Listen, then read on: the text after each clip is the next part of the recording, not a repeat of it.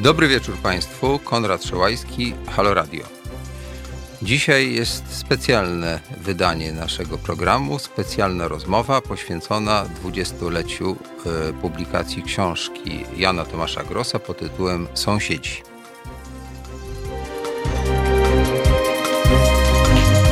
Halo Radio.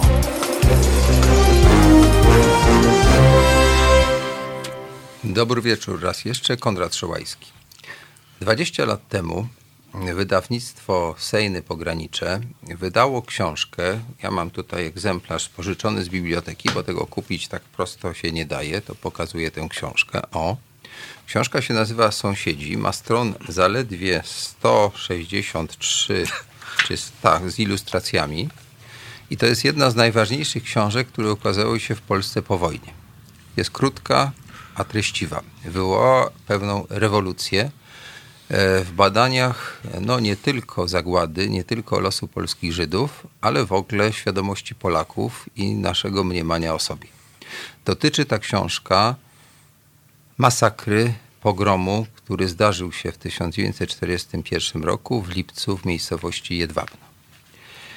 Dlatego dzisiaj e, mam zaszczyt gościć tutaj mm, osoby no, z tą książką związane. Przede wszystkim autora, profesor Jan Tomasz Gross. Dzień dobry. Polsko-amerykański socjolog, historyk, specjalizuje się w europejskiej historii XX wieku i historii zakłady Żydów. Profesor emeritus Wydziału Historii Uniwersytetu w Princeton, no i autor Sąsiadów. Druga osoba mm, to jest e, Agnieszka Haska, doktor, kulturoznawca, pracująca w Centrum Badań nad Zagładą Żydów. Dobry wieczór. E, Agnieszka Haska wydała kilka książek też dotyczących tych spraw i jest w tym zespole kierowanym przez e, Barbarę Engelking, który bada te sprawy. A to badanie i ten zespół w pewnym sensie e, się zrodziło właśnie z książki Sąsiedzi. No i wreszcie mamy Krzysztofa Persaka, doktora historyka. Dobry wieczór. Krzysztof Persak jest, tutaj sięgnę do ściągawki, mm, byłym pracownikiem IPN-u. E, w tym IPN-ie odbyło się specjalne śledztwo sprowokowane przez Jana Tomasza Grossa, ponieważ e, to, co było w tej książeczce niewielkiej, ale bardzo, że tak powiem, gęstej, wywołało taką ogromną polemikę, ogromne wzburzenie. No i postanowiono, żeby sprawdzić, na ile to wszystko jest prawda. Czy to jest tak jak u Kosińskiego malowany ptak, e, czy to jest bardziej realne. Okazało się po tym śledztwie, ale szczegóły potem prawdopodobnie doktor Persak tutaj nam będzie podawał, e, no, że, że mm, profesor Gross tak całkiem nieźle to opisał i jakieś tam może drobne detale potem doszły, ale generalnie miał rację. I to śledztwo IPN-owskie zaowocowało potem dwoma bardzo grubymi tomami. E, te tomy się nazywały, zaraz przypomnę sobie, coś wokół Jedwabnego chyba. Wokół Jedwabnego. Tak. I y, pierwszy to są teksty historyków, bardzo ciekawe, ja dzisiaj, wczoraj je studiowałem, to są naprawdę ważne dokumenty, a drugi to są same już źródła. I to, to jest w zasadzie chyba jeszcze bardziej szokujące, jak się te teksty tych oryginalnych różnych dokumentów, listów i tak dalej czyta. No proszę Państwa, po tym wstępie to w zasadzie mm, jakby to powiedzieć, no, musimy się zająć, od razu chwycić byka za rogi. Jak to się stało, E, że ta książka, która pokazała się w roku 2000, czyli wiele lat po wojnie, e, kiedy po 1945 roku, czyli minęło, Boże, ile, 50 parę lat, tak? E, można było to wszystko teoretycznie badać, a jakoś nikt nie wpadł na to, żeby tak do głębi do tego dojść, chociaż takie mniejsze, większe prace się pokazywały, ale w tych pismach branżowych. Jan Tomasz Gross napisał coś, co stoi tak w moim przekonaniu, proszę poprawić, gdybym się mylił, na pograniczu. Jest to praca naukowa, ale z drugiej strony czyta się jak kryminał. No i ja bym chciał zapytać e, autora, a państwa e, historyków prosić o komentarze. Najpierw, jaki był stan świadomości Polaków, historyków w ogóle dotyczący tych zagadnień właśnie kto zabijał Żydów i w jaki sposób i jak to się właściwie stało, czy tylko Niemcy i czy tylko w, w obrębie tego całego mechanizmu obozowego i tak dalej, czy też były inne sytuacje, które w tej książce są opisane. Oddaję głos autorowi. Hmm, dziękuję bardzo. No i pan, to jest bardzo skomplikowane pytanie, ale oczywiście jesteśmy w radiu i mamy szybką rozmowę prowadzić, więc ja się nie będę głęboko nad, nad, tą, nad tą rozwodził. E, ale y, mogę powiedzieć tak, w skrócie wielkim. Dla mnie samego napisanie tej książki było rzeczą bardzo trudną, bardzo skomplikowaną nie w sensie wykonania, e, prawda, już tego samego zapisu, kiedy się zorientowałem, co, co się tam wydarzyło. I e, zebrałem materiały, e, dlatego że tych materiałów było stosunkowo niewiele, jak na mm, normalne monografie, z którymi historycy muszą się borykać, prawda, pisząc je. I y, y, sprawa była jakby taka przejrzysta, nieskomplikowana, więc ale co, co, co, i tak to pisanie było bardzo męczące. Natomiast zajęło mi mnóstwo czasu, zanim zrozumiałem, że y, no, takie podstawowe źródło do tego y, y, wydarzenia, którym jest relacja świadka o nazwisku Szmul-Wasserstein, która jest zadeponowana w Żydowskim Instytucie Historycznym i którą e, e, przeczytałem, e, że to jest relacja, która opowiada o rzeczywistym zdarzeniu. Ja to miałem w ręku dobre cztery lata, tak mi się wydawało. Tak, tak zaznaczyłem, pisząc samych sąsiadów. Zanim napisałem tę książkę, zdawałem sobie sprawę z tego, że tam się zdarzyło coś potwornego, I że ten, ale myślałem zarazem, że to jest człowiek, który to, jaką tą potwornością był po prostu na tyle uderzony, że potem opowiedział jakąś historię, która tak naprawdę dokładnie w tych ramach, w jakich on ją zmieścił, nie mogła się wydarzyć. Nie przyszło mi do głowy, że jest możliwe, aby ludność jakiegoś miasteczka zapędziła e, swoich sąsiadów e, żydowskich i to nie tam trzech, czterech, prawda, ani nawet pięćdziesięciu, tylko olbrzymią liczbę, liczącą się w setkach e, i e, spaliła tych ludzi. Więc po to, żeby uznać i, i, zrozumieć, że coś takiego mogło mieć miejsce, e, to była rzecz bardzo skomplikowana. Ale dodam jeszcze jedno zdanie, zanim moi przyjaciele tutaj podzielą się swoją uwagą na ten temat. Zarazem wiedza na temat tych zdarzeń, nie tylko w Jedwabnym, w, w, w wielu miejscach, w które one się wydarzyły, e, bo, bo, wiele takich e, mamy e, sytuacji, w których miejscowa ludność dokonuje masowego mordu nad swoimi sąsiadami Żydami, w tym okresie szczególnie. Otóż wiedza na ten temat lokalnie od czasu wojny była mm, powszechna. To znaczy ludzie o tym wiedzieli dokładnie. E, no może zaskakujące jest, że do, do historii nie weszło, prawda? I do historiografii. Krzysztof Persak chce skomentować. Chciałem jeszcze, zanim e, przejdziemy jedno pytanie Zacianku, którego nigdy e, nie zadałem. Dlaczego ty właściwie sięgnąłeś po relację Szmula Wassersteina? Od czego to się zaczęło? Słuchaj, ja y, zacząłem czytać relacje w Żychu, po prostu jak leci w pewnym momencie. Napisałem... Czyli co, to był jakby przypadek, tak? Że no, trafiło na... trafiłem na szmula. To znaczy przypadek, nie przypadek, tam nie ma tak znowu No nie, nie, no były badania, ja rozumiem, ale tak. przypadek w pewnym sensie, że właśnie to. No, tak, przypadek w tym sensie, że tam, tam jest wiele reakcji i, i, i, różne można przeczytać, ale nie przypadek e, przez to, że to jest relacja wstrząsająca. Rzeczywiście, taka niezwykła.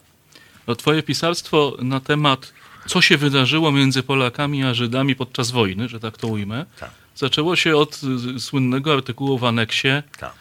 y, jeszcze z lat 80., tenis z ojczyzny mojej, ale go nie lubię. Tak. A potem była upiorna dekada, która, jeśli dobrze pamiętam, wyszła w 96 tak. chyba e, roku. Ale to były takie eseje niewielkie. Y, czy ty wtedy zamierzałeś pogłębić ten temat, napisać coś większego, że zacząłeś czytać relacje w Żychu? No, po prostu interesowała mnie ta problematyka. Nie, nie to, żebym miał jakiś bardzo konkretny projekt, wiesz, do którego zbierałem materiały, ale uznałem, że to jest niesamowicie interesujące zagadnienie, że my nie, nie, tak naprawdę nie, nie, bardzo rozumiemy i nie wiemy, co się tam wydarzyło. E, I zacząłem sobie chodzić, czytać, no, dla, można powiedzieć, przyjemności. Nie, bo to też jest e, taka sprawa, że w Żichu faktycznie, tak jak mówisz, jest mnóstwo relacji. Tak? Tam są takie dwa podstawowe zbiory, tak. e, relacje i pamiętniki, e, które do dzisiaj są absolutnie jeden z podstawowych źródeł i mało kto przeczytał wszystkie. Ponieważ jak czyta się je hurtowo, to z jednej strony badać co i róż natrafia na coś, co absolutnie nim wstrząsa. Tak. E, z drugiej strony zawsze też jest takie niebezpieczeństwo, za dużo już jest tych okropieństw, o których się pisze. I to, jest też taka bardzo ważna rzecz, którą ty, Janku, tworzyłeś swoimi sąsiadami, myślę, że to jest wsłuchanie się w żydowskie głosy. Te relacje tam były od lat 40. E, to są relacje zbierane w dużej mierze przez Centralną Żydowską Komisję Historyczną, która powstała już w roku 1944. I większość tych relacji zbierana w lata 44-48. E, I oczywiście historycy korzystali wcześniej z tego, ale to były właśnie te pisma które, i artykuły, które nie przebijały się do świadomości publicznej, albo przebijały się w bardzo małym stopniu. Nie tak jak sąsiedzi, którzy otworzyli absolutnie całą, nie chciałabym nie powiedzieć puszkę Pandory, bo to trochę źle brzmi, mm, ale na pewno wielką, olbrzymią skrzynię z tematami, e, które trzeba było natychmiast podjąć e, i opisać. E, no, tam jest kamera i widać tak jak widać. Teraz mnie widać akurat. E, Krzysztof chciał to Tak, skomentować. bo chciałem wrócić do tego pytania, które Konrad zadał na początku, czyli jaki był stan świadomości i co no wiedziano, czyli dlaczego ta książka Janka była takim jakim przełomem? To, o czym mówiono po 89 roku, czyli po zniknięciu y, y, ograniczeń cenzuralnych. Tak. E, to była kwestia, nie wiem, szmalcownictwa, czyli szantażowania Żydów. Była dyskusja o tym, czy Polacy, jaki był stosunek Polaków do zagłady Żydów, czy oni Żydom współczuli, czy nie współczuli, czy pomagali, czy nie pomagali. Natomiast nikt w zasadzie nie napisał, nie powiedział, Janek to powiedział pierwszy, o tym, że Polacy zabijali Żydów to właściwie, ten fakt właściwie nie istniał w dyskursie publicznym, że fizycznie zabijali Żydów, a Janek y, jakby dokonał takiego ciosu obuchem w głowę, bo nie dość, że napisał, że takie przypadki były, o czym w ostatnich latach dowiadujemy się coraz więcej, to opisał jeden, przynajmniej w sensie liczb, tak, na, na, na jedną z największych zbrodni, prawdopodobnie największą, tak. jaką Polacy popełnili na. Czyli jakby zaczął od takiego wielkiego ciosu ciosu, który kazał, który zburzył autoportret Polaków jako wyłącznie ofiar wojny. I, I, potem było być może też łatwiej o tym wszystkim mówić, skoro Janek powiedział już najgorsze na tak. początku. Tak, no ale wiesz, tu jeszcze jedną rzecz trzeba dodać. Y, I to jest taka sprawa, która sięga y, właściwie poza granice Polski, że tak powiem. Ona dotyczy w ogóle historiografii zagłady, prawda, która powstaje w bardzo wielu językach od, od, od dość dawna. Też jest bardzo ciekawe. W od do, dość dawna, ale w gruncie rzeczy nie tak dawno. Jest długi okres y, y, po wojnie, kiedy w zasadzie nie piszą ludzie, historycy zawodowi, o zagładzie. Y, w swoim pamiętniku który napisał e, taki bardzo wybitny historyk Raul Hilberg, który napisał taką podstawową książkę, która się nazywa Zniszczenie Żydów Europejskich. To była jego praca doktorska. I on mówi o. Wyszła w 1961 roku, jeśli się nie mylę kiedy kończył ten doktorat, a znaczy kiedy zaczął się tym zajmować, to jego, jego promotor na, na Uniwersytecie w Nowym Jorku. E, Hilberg był Żydem z Wiednia, tamten był Żydem e, z, z, Niemiec, także e, pełna empatia, że tak powiem, do tego, co się wydarzyło. Zresztą autorem bardzo ważnej pra, pracy o, o mm, państwie nazistowskim, takiej bardzo wczesnej, mówi, proszę pana, no może pan oczywiście zająć tą problematyką, ale rozumie pan chyba, że pan nie dostanie pracy akademickiej, bo to nikogo nie interesuje. I rzeczywiście było mu trudno wylądował w końcu na takim uniwersytecie, a to jest zupełnie podstawowa praca. Dzisiaj wszyscy e, znaczy, czytamy. Owszem, jakoś czytamy, do niej się odnosimy, to jest taki, prawda, fundament. No, ale co chcę powiedzieć? I w ogóle długo zajmuje, zanim problematyka zagłady wejdzie do nurtu zainteresowań akademickich, zarówno e, e, jako przedmiot e, pedagogiki, nauczania, jak i tematyka, o której się, o której się pisze. Co jest zdumiewające. Za każdym razem te przyczyny są chyba trochę inne, ale można się długo o tym mówić. W Izraelu samym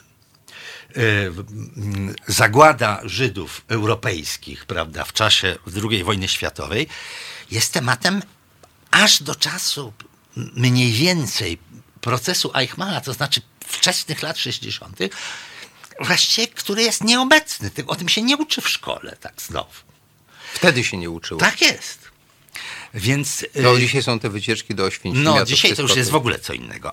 Ale to, co chcę powiedzieć, może zatoczyłem jakiś krąg wokół tego, to że jedną z przyczyn, dla której było tak trudno wejść w tę problematykę i pokazać ją oczami ofiar, było przeświadczenie, e, częściowo za nie jest odpowiedzialny również sam Hilberg, który napisał tę podstawową pracę o całym mechanizmie e, destrukcji, o tym, że relacje indywidualne Żydów są niemiarodajne że to są emocjonalne teksty, prawda, naszych tych dokumentów na ten temat właściwie, właściwie no, to, to nie jest podstawa do tego, żeby, żeby pracować tak naprawdę sensownie jako historyk.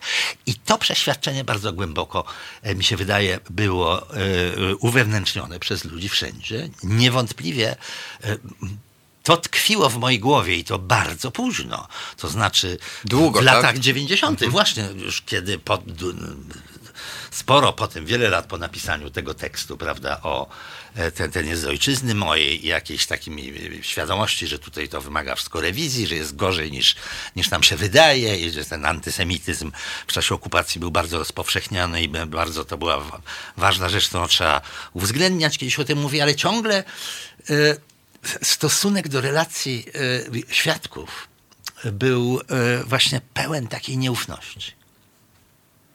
Czyli to nie tylko jest polski problem, nie jesteśmy tutaj takim grajdołem do końca, tylko w ogóle to był taki problem, jak się zmierzyć z tym tematem, tak? Tak, tak mi się wydaje.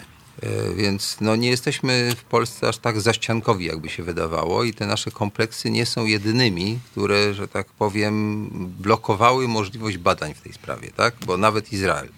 Ja wiem, że dość długo w ogóle tak ci, co przeżyli, to byli y, ocaleni, ocalali, byli traktowani troszkę tak podejrzliwie, że to musieli coś zrobić złego, skoro przeżyli, tak? Ci, co nie przeżyli, to byli uczciwi, a ci, ci co przeżyli, to widocznie tam hmm, nie wiadomo, tak?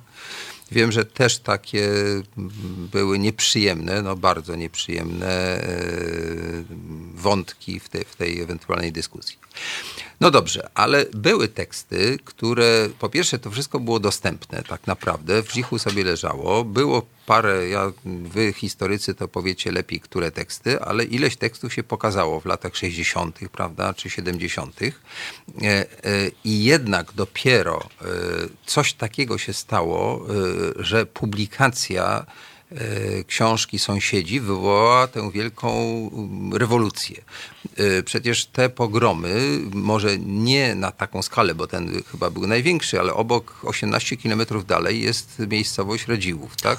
E, parę kilometrów dalej jest taka druga na S, już nie pamiętam. Wąsosz. Wąsosz, tak, tak. na W. No, tam jest Wąsosz, tam jest no, tak, teraz Stawiska, no, są książki Tryczyka, że tych i, i różne inne, no, tak. wielu historyków, że tych miejscowości na Podlasiu, w, w tych rejonach północno-wschodniej Polski to było w ogóle kilkanaście czy kilkadziesiąt. W związku z czym to nie jest... Dwadzieścia kilka w Łomżyńskiem i na zachodniej Białostocczyźnie. No właśnie, ale Węgrów też, prawda, tutaj niedaleko. No, znaczy tych miejsc w Polsce było sporo, tak?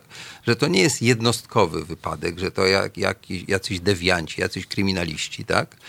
E, I też badania, które no, czytałem, to na tyle, na ile mogę, będąc amatorem, to ocenić, wskazują, że o ile Niemcy mm, jakby przygotowali to y, w sensie takim, że no, zezwalali i tak dalej, bo przecież Niemcy kontrolowali ten teren, bo już go zdobyli w 1941 roku, to jednak w dużej mierze były to działania takie no, jakby niezależne, no, przez Niemców jakby aprobowane, y, inspirowane, ale nikt tam za rękę tych ludzi nie ciągał. Nawet przeczytałem, że Niemcy nie wymuszali na Polakach udziału. To raczej była taka lekka zachęta, prawda?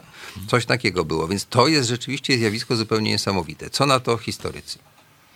E, to było tak, że po inwazji niemieckiej na Związek Sowiecki na zapleczu frontu wschodniego przetoczyła się cała fala pogromów Żydów na tych terenach, które były wcześniej pod okupacją sowiecką. Od Łotwy Lit przez Litwę, nie wiem czy na Białorusi, ale właśnie przez tą Białostoczyznę i przede wszystkim przez tereny południowo-wschodnie, zachodnią Ukrainę, Besarabię, aż, aż po Besarabię. Czyli na więc, szczęście nie tylko Polska. Tak, więc, ten, więc to, co się, to, co się wydarzyło w Jedwabnym i okolicach, a, to było częścią pewnego większego tak. obrazu, a zarazem e, lokalnym zjawiskiem na dosyć specyficznym terenie, którego specyfika polegała na tym, że na zachodniej Biostrzyźnie i, e, i, i w Łomżyńskiem byli tylko Polacy i mniejszość e, żydowska, a jednocześnie był to teren, gdzie od e, właściwie początku XX wieku, a już w szczególności w okresie międzywojennym, bardzo silne były wpływy polityczne narodowej demokracji, tak. która w swoim, swojej agendzie politycznej miała antysemityzm i był to jeden z najważniejszych punktów jej, jej programu, programu, e, programu politycznego. Programu więc to jest. No, dobra, dobra. E, no. E, więc, więc, więc, to jest, więc to był też bardzo specyficzny teren i bardzo specyficzny czas. No tak, Czyli te pierwsze tygodnie po wyparciu Sowietów przez Niemców, tak. kiedy front się bardzo szybko przesunął, a Niemcy właściwie nie bardzo kontrolowali ten teren. Jest taki dokument, który mówi, że w stawiskach y, posterunek żandarmerii miał pod sobą kilkadziesiąt miejscowości, tak? Ośmiu żandarmów niemieckich. Mm. W związku z tym zaczęły powstawać spontaniczne, taka pustka władzy się wytworzyła, te polskie władze. Tak. E, nawet pewne uzbrojone, co Niemcy przy tym krótkim momencie początku okupacji jakiejś straży obywatelskiej, to oni byli tymi powodyrami y, pogromów. Z tym, że na przykład podobnie, y, podobnie na terenach zachodniej Ukrainy tam z kolei tymi prowodyrami byli nacjonaliści ukraińscy. Prawda? To są dosyć podobne, podobne analogiczne, y, analogiczne mm, zjawiska. I Niemcy, zdając sobie sprawę z tych pogromowych y, sytuacji, po kilku dniach, właściwie po tygodniu po, od, od inwazji sowieckiej, kiedy się przekonali o tych nastrojach, szef Głównego Urzędu Bezpieczeństwa Rzeszy Reinhard Heydrich wydał okulnik do Einsatzgruppen, do tych oddziałów SS operujących y, na, na, na froncie wschodnim, żeby Yy, wzmacniać tendencje antysemickie miejscowej ludności i kierować je na właściwe tory. To jest prawie dokładny cytat, mówię z pamięci, więc tak. w związku z tym jakby by, by, była dyrektywa, żeby te pogromy intensyfikować, inicjować. Były sytuacje, kiedy pogrom był spontaniczny, nawet bez udziału Niemców, bo ich na miejscu nie było. Hmm. Były też takie, akurat jak w Jedwabnym i Radziłowie, gdzie tym zapalnikiem inicjującym byli rzeczywiście jakiś oddział kilkuosobowy niemieckiej Policji Bezpieczeństwa, przy czym trafił na bardzo podatny grunt. E, trafił na ludzi gotowych do, do, no tak, do takiej ta... agresji wobec Żydów. Zresztą tak. jak, patrz, jak się przyjrzymy bliżej temu, co się działo i w Jedwabnym i Radziłowie, bo akurat to są miejscowości, które ja badałem, jako dla Radziłowa nawet jest więcej materiałów źródłowych. Gdyby Janek przez mhm. przypadek natrafił mhm. na, na, na, na Radziło, być może można byłoby pełniej tę historię uzupełnić. Zresztą to są jakby bliźniacze sytuacje, to się jakby tak, tak dopełnia. Tak, częściowo są ci sami ten, ludzie. Ten obraz, tak. Więc, tak. więc, Kilka e, dni dzieliło te pogromy. Więc gdyby, tak. trzy dni akurat, ale gdyby, kiedy spojrzymy, co się działo między 23 24 czerwca, czyli momentem, kiedy weszli tam Niemcy, mhm. a 7 w przypadku Radziłowa i 10 lipca w przypadku Jedwabnego, tak czyli to jest tam 2-3 tygodnie, to widać taką narastającą spiralę agresji i przemocy wobec Żydów ze strony lokalnej, lokalnej społeczności. Jakby ten, ta sytuacja pogromowa dojrzewa. Tak. No przy czym... O, kogoś gonią. Tu obok jest y, straż pożarna. Mhm. Y To znaczy, o, o, tak, to było dokładnie jak Krzysztof to e, opowiedział. Trzeba dodać jeszcze może, że te oddziały frontowe, które przechodzą, e, niemieckie, idą dalej, prawda, bo to jest bardzo szybki marsz do przodu. Jednak po drodze często się zdarza, że oni dokonują masowych egzekucji. No niedawno była wystawa e, zdjęć w Berlinie, mhm. e, która jakby rozbiła ten mit o tym, że Wehrmacht był taki czysty i tylko wojował z żołnierzami. Tak. Okazało się, co wcześniej było wiadomo z dokumentów, ale czym innym są dokumenty, a czym innym materiał taki fotograficzny, gdzie widać wyraźnie, że Wehrmacht po prostu zabijał, tak? E, I zabijał Żydów masowo. E, zdarzało się też, że i Polaków. Tak, oczywiście. E, w każdym razie to jest taki okres, kiedy yy, można bardzo szybko się na, nauczyć, że tak powiem, że ta przemoc yy, i zadawanie śmierci całym grupom ludności, to jest sposób postępowania, który, który no, w każdym razie jest tolerowany, a by nie rzec obowiązuje, prawda? I y, rzeczywiście to się, to się na, na, całym, na całym tym pasie w którym nastąpiła ofensywa, ofensywa niemiecka. Wszędzie były tego rodzaju wystąpienia. A ta, ta okolica była dość specyficzna właśnie przez to, co powiedział Krzysztof, że ten kompozycja narodowościowa była taka dość wyraźnie podzielona tylko na na, na, na, na, na dwa bieguny, że tak powiem. Jak spojrzeć na to na innych terenach, to tam będą Ukraińcy, Polacy, Żydzi, Białorusini, prawda? Większa mieszanka, a tak, większa mieszanka, a tu było klarownie tak podzielone. Tak. Słuchajcie, to odpocznijmy chwilę. E, ja mam wrażenie, że muzyka niestety nie do końca pasuje chyba do tonacji tej audycji, no, ale muzyka ma swoje prawa. E, ja mam nowy wątek, o którym chcę porozmawiać, ale może po tym kawałku. Disco Lies Mobi. Halo Radio. Gadamy i trochę gramy.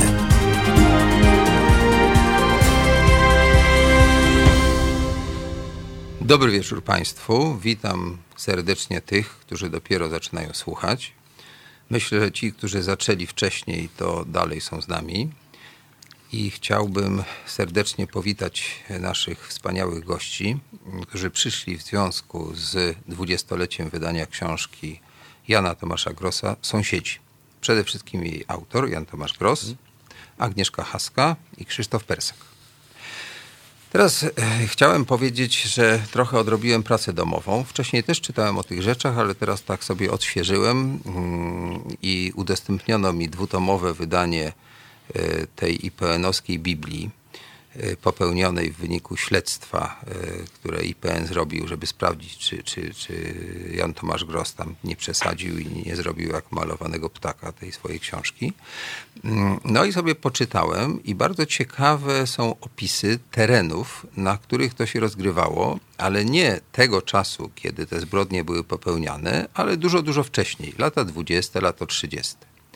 Jak popatrzymy na historię Polski i od Lwowa przez Kraków, tutaj aż, aż do, do, do centralnej Polski, no to zobaczymy, że pogromy żydowskie miały miejsce w Lwowie w 1919 roku, tak, Gauden teraz napisał o tym książkę. E, pierwszy pogrom w Kielcach e, miał miejsce 11 listopada 1918 roku czyli dużo, dużo wcześniej niż słynny pogrom z 1946 roku. A na tych terenach, o których mówimy, czyli gdzieś tam okolice Łomży, to były takie interesujące inicjatywy Kościoła katolickiego, mianowicie biskupi zabraniali y, proboszczom kupowania od Żydów wina mszalnego, które Żydzi dostarczali. Było tanie i dobre, ponieważ chodziło o odrzydzenie handlu. I było mnóstwo publikacji, mnóstwo broszur, mnóstwo takich zachęt e, w kościołach, żeby ten teren oczyścić. Tam panowała taka endecka atmosfera i to nie jest wcale rok 40, to są lata 20 i 30. E, ja chciałbym, żebyście tak dwa słowa może tutaj powiedzieli, jeszcze wsparli te moje mm, wspominki z tej lektury, ale to naprawdę jest wstrząsające czego się dowiadywaliśmy. Przy czym może jeszcze jedną rzecz powiem, że potem niektórzy księża na przykład bronili Żydów. To nie jest tak, że, że wszyscy księża na tym terenie byli antysemicy. To były i takie, i takie wypadki. Nawet chyba jednego Niemcy zastrzelili. Ale niemniej ta podstawowa linia była taka dosyć nieprzyjemna i mówiąc wprost antysemicka. Czy tak rzeczywiście było? Proszę historyków o komentarz. Ten taki polityczny antysemityzm wzmógł się bardzo w latach 30., szczególnie w drugiej połowie lat 30., a rzeczywiście to Łomżyńskie no to y, tradycyjny teren wpływów narodowej demokracji y, od początku XX wieku, gdzie ona prowadziła taką pracę, pracę u podstaw, pracę organiczną wśród ludu. To zresztą też specyficzny społecznie y, teren, bardzo charakterystyczne tam było to, że, że był duży odsetek szlachty zagrodowej.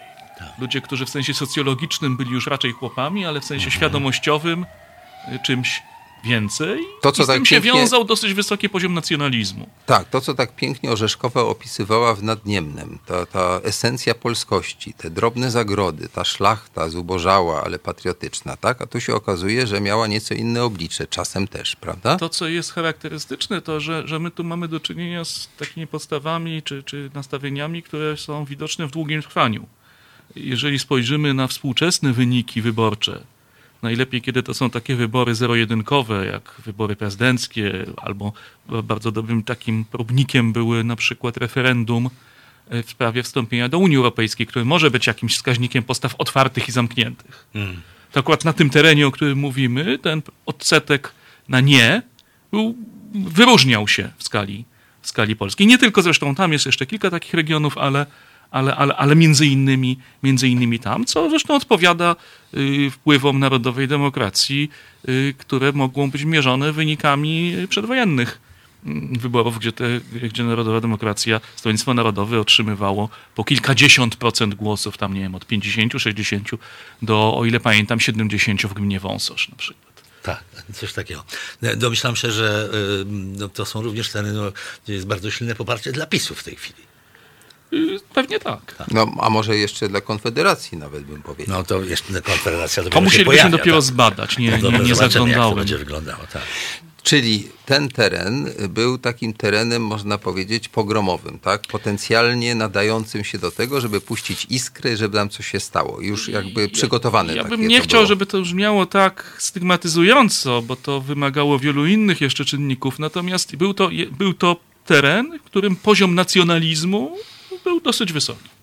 Tak, ale mi się wydaje, że takim bardzo istotnym elementem, który y, wprowadza mm, wielkie napięcie jakby i pozwala później w tym okresie tuż po inwazji niemieckiej e, uruchomić e, tę przemoc, e, to jest również doświadczenie okupacji sowieckiej. No właśnie, powiedzmy Prawda? o Bo tym. to ma wszystko, y, y, ten cały pas y, jest bardzo długi, że tak powiem, i obejmuje wiele terenów, na których no w ogóle endecja akurat nie, nie, nie, nie jest istotną siłą, która mogła, sprawczą, że tak powiem, tych zachowań.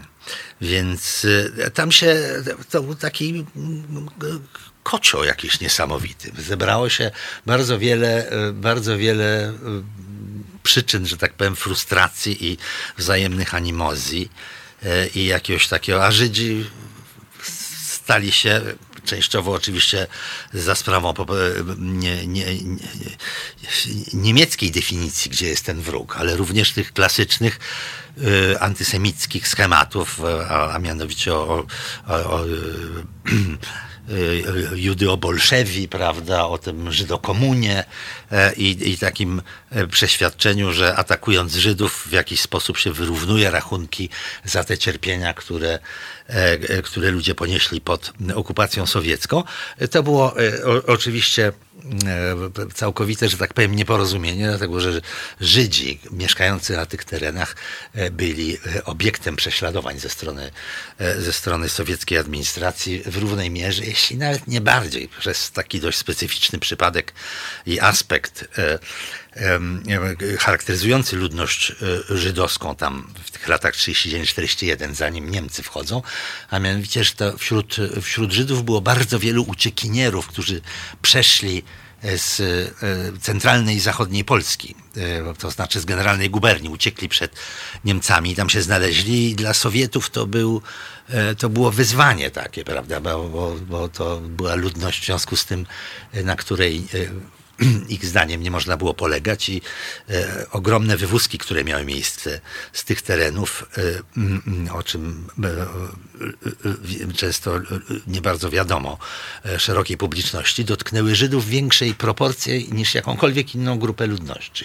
narodowościową. Tylko paradoksalnie ich Rosjanie ocalili w ten sposób, no wysłali no tak, ich do jest, żeby rąbali, tak ale dzięki temu nie trafili w łapy Niemców. Tak, tak, jest. No większość, większość y, y, y, Żydów polskich, którzy przeżyli wojnę, to są, e, to są ludzie, którzy nigdy nie widzieli, nie, nie spotkali Niemca, prawda? Tak. E, tylko znaleźli się na wschodzie, w, w, w głębi Rosji, nie po to, żeby ich e, uratować przed czymkolwiek, prawda? To była, to była kara. E, I, e, i potem po wojnie wrócili. Taka I... prewencja, żeby tak. czegoś głupiego nie zrobili. To tak. ich tam wysyłali chyba dlatego, żeby oni tam nie rozrabiali na tych terenach, bo przecież nie wszyscy no, usuwało Żydzi... się ludność, którą, w stosunku do której sowieckie władze uważały, że ona w jakiej, nie, nie, nie, nie można na niej polegać, prawda? Albo no tak, bo pamiętajmy, że przecież była czystka antypolska i yy, czystka, w której komuniści Żydzi z, z KPP zostali rozstrzelani w dużych ilościach, w związku z czym była wielka nieufność sowiecka w stosunku do polskich komunistów i do żydowskich polskich komunistów, tak. prawda? Także no tak. to nie było takie proste. I tak jak ja teraz to doczytałem, to wyszło na to, że funkcjonariusze, którzy tam kierownicze funkcje sprawowali na tych terenach, to byli w ogóle przysyłani z, jeszcze skądinąd, tak. prawda? Tak, to tak, niekoniecznie... tak zwani wastocznicy, czyli tak. ci, którzy przyszli ze, ze wschodu. Tak, ale jest taka legenda, że, y, która zresztą ma potwierdzenie w ikonografii, że jak przychodziły wojska sowieckie w 1939 roku, to też były bramy triumfalne wznoszone przez Żydów dla tych sowieckich wojsk. Tak. A potem były bramy triumfalne wznoszone dla niemieckich wojsk. I ci naiwni... Ale to już nie przez Żydów. Nie, ale to nie przez, nie, zdecydowanie nie przez Żydów, ale chodzi o to, że i jedni i drudzy, którzy wznosili te, te, te, te bramy, to byli szaleńczo naiwni, tak? tak? Sądząc, że ci jedni im przynoszą wolność, potem się okazało, że nie całkiem, bo były syłki, a ci drudzy jeszcze byli gorsi, tak? Ale ta legenda jak gdyby mm, spowodowała, że etykietka, że Żydzi byli antypolscy, że, że jakby współpracowali i byli y, tą upostaciowieniem tej, tej Żydokomuny, była jednym jakby z uzasadnień, prawda? Tak.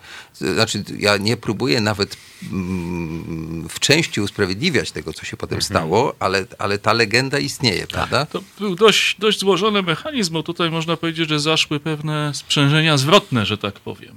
Bo z jednej strony rzeczywiście w momencie wkraczania armii sowieckiej, a część radykalnej młodzieży żydowskiej, a w tym czasie, jak wskazują y, badania nowe, jakby istniał pewien taki, taki rozłam że, że y, w samej społeczności żydowskiej, że wiele, wiele młodzieży żydowskiej chciało zerwać ze starym światem. Tym światem Sztetla, światem swoich rodziców, światem zacofanym.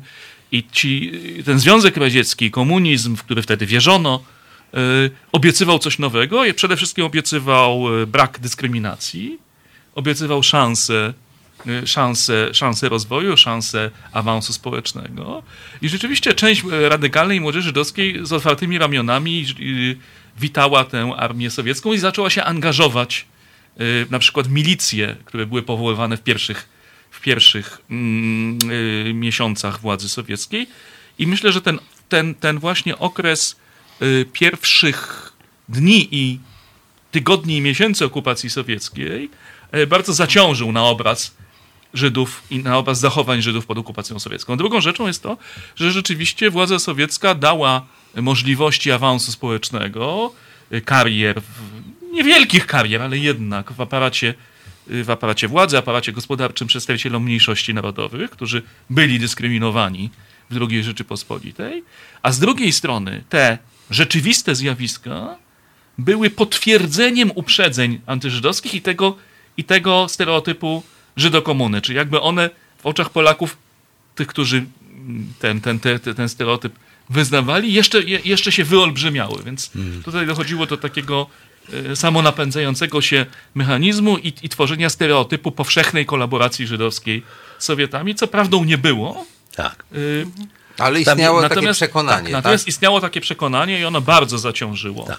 na tym, co się wydarzyło między Polakami a Żydami w czasie wojny, bo jeżeli z kolei spojrzymy, trochę już wychodząc poza temat samego Jedwabnego i tego, co się wydarzyło na początku operacji, jeżeli spojrzymy na różne raporty, nie wiem, Armii Krajowej, y, nie wiem, depesza Grota Roweckiego z września 1941 roku, który pisze do władz polskich w Londynie, proszę przyjąć za fakt najzupełniej realny, że większość kraju jest nastawiona antysemicko, nawet lewica, taka słynna, słynna depesza, to on też mówi, że powodem jest to fatalne zachowanie Żydów pod okupacją sowiecką.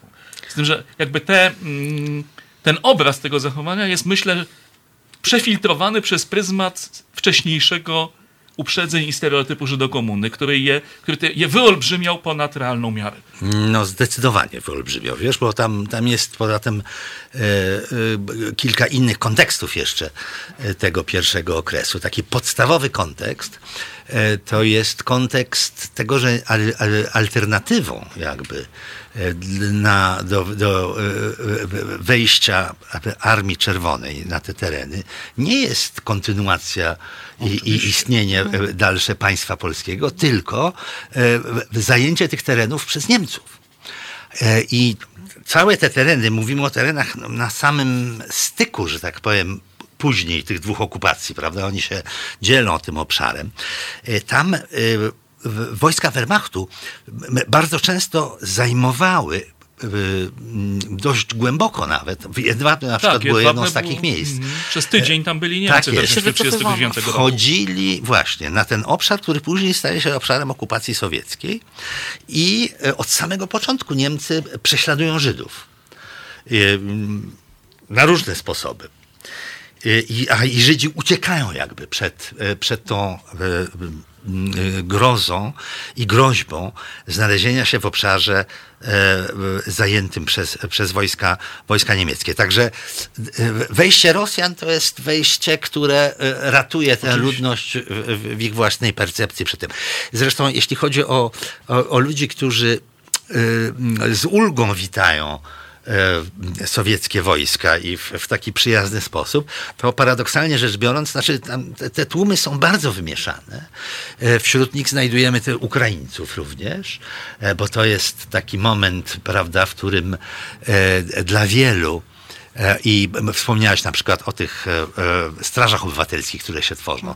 Straże obywatelskie e, w gruncie rzeczy na tym terenie, w kamieniu, w tej części ukraińskiej, e, tam wchodzi OUN do tego. Wchodzą, e, e, ich potem, e, ich potem Sowieci wyaresztują, e, bo się zorientują ba- bardzo prędko. Są te raporty Sierowa, które e, on e, na sam, od, od razu e, wtedy e, wysyłał do, do Berii, wiedząc, ale na początku im to nie przeszkadzało. Jak ktoś tam był, kto, e, e, kto był taką, mm, e, prawda, siłą, e, która podminowywała jeszcze te zręby jakiejś polskiej administracji, czy coś takiego, to proszę bardzo, niech sobie będą.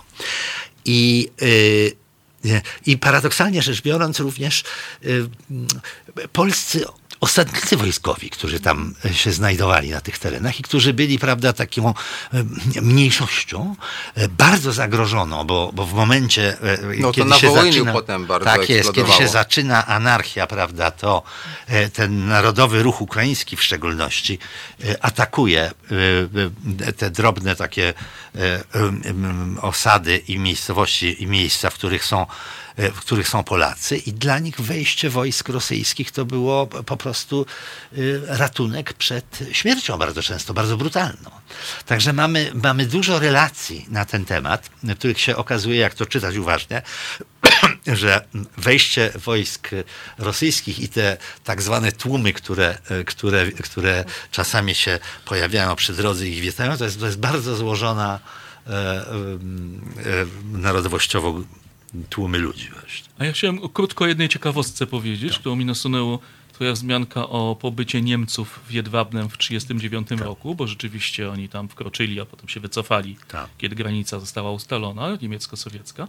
Otóż istnieje zdjęcie, fotografia zrobiona w tym czasie, na której widać żołnierzy niemieckich, tak, O, na rynku w. Jedwabnem. Tak. Żołnierzy niemieckich, jakieś ciężarówki, wozy pancerne, nawet kilka tych fotografii jest. I ona w tej chwili w dyskursie negacjonistycznym Tak. funkcjonuje jako dowód sprawstwa niemieckiego w lipcu 1941 roku. Ona jest podpisywana, funkcjonuje sobie w internecie, Ja rozumiem, hula po, po zdarzenie po 41 przestrzeni. tak, roku, Tak, tak. jako, jako, jako fotografia zrobiona w 1941 roku podczas O, pogromu tak, a z rzeczywistości podchodzi to zdjęcie z, z września 1935.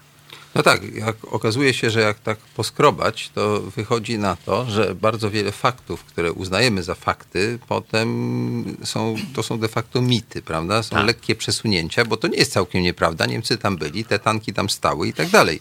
Tylko, że nie do końca w tym samym czasie, co znaczyło zupełnie co innego. Ja teraz chciałem może o czymś innym powiedzieć, a potem przejdziemy, że tak powiem, do IPN-u. Mianowicie, y, jak ja teraz sobie to jakoś wszystko odświeżałem, przeglądałem i tak dalej, to nabrałem takiego poczucia, jeszcze muszę oczywiście doczytać, bo to nie jest lektura na raz, y, że w zasadzie Jan Tomasz Gross jest takim nowym Henrykiem Sienkiewiczem Arebur. E, że trylogia, która służyła y, pokrzepieniu serc, prawda, że to było to, co wtedy nam było potrzebne pod zaborami, no, żeby tutaj ten naród jakoś się tak zebrał do kupy i nie, nie uległ całkowicie no, tym wszystkim okropnym rzeczom, które robili a to Rosjanie, a to Niemcy, tak? Więc Sienkiewicz robił dobrą robotę, tak troszeczkę legendarnie umacniał polskość i tak dalej. Matejko, no wiadomo, prawda? XIX wiek był dla Polaków trudny i trzeba było tam się z, jakoś zebrać do kupy i, i, i nie kłócić. I tak się Polacy kłócili. Natomiast po odzyskaniu niepodległości, mm, nie dla wszystkich rok 89 jest tym rokiem odzyskania niepodległości, ale powiedzmy sobie większość chyba polskich obywateli uważa, że jednak wróciliśmy do takiego momentu, kiedy sami o sobie mogliśmy decydować. Minęło parę lat, czyli mm, ten rok 2000, to ile lat minęło? 11 lat minęło, tak? Czyli już byliśmy tak, no może nie bardzo ugruntowana ta nasza państwowość była, ale jednak po 11 latach, przecież 4 lata później weszliśmy do Unii Europejskiej, a już wtedy chyba byliśmy w NATO, tak? E, więc e, myślę, że to był moment, kiedy można było już tak się zachować, jak zrobił to Jan Tomasz Gross, czyli zrobić taką no, operację na żywym sercu Polski, mianowicie pokazać e, przy pomocy tych trzech książek, Pierwsza właśnie wyszła w roku 2000, następ, następne później. I pierwsza to są sąsiedzi, potem jest strach, potem złote żniwa. Tak? I każda z nich y, no, rozrywa tę błonę podłości, o której pisał Żeromski, tego straszliwego zapomnienia, takiego może freudowskiego. Chcieliśmy o tym zapomnieć, chcieliśmy w ogóle wymazać z historii, y, co oczywiście nigdy się do końca nie udaje. I, ale to nie jest tylko polska przywara, no bo jeśli popatrzymy na to, co jest w Turcji, prawda, historia z Ormianami, których zdaje się Turcy wymordowali masowo w czasie I wojny światowej, to tak, taki mniejszy holokaust, ale, ale też y, Do dzisiaj Turcja nie chce przyznać, że to, że tak powiem, Turcy zrobili i tak dalej, bo ojciec narodu tureckiego zdaje się w tym też maczał palce. Więc y, nie bijmy się w piersi jako jedyni, tak? Po prostu każdy naród ma gdzieś tam coś takiego w swojej historii nieprzyjemnego. Anglicy zdaje się wymyślili obozy koncentracyjne dla burów, tak? Taki bardzo cywilizowany, demokratyczny naród.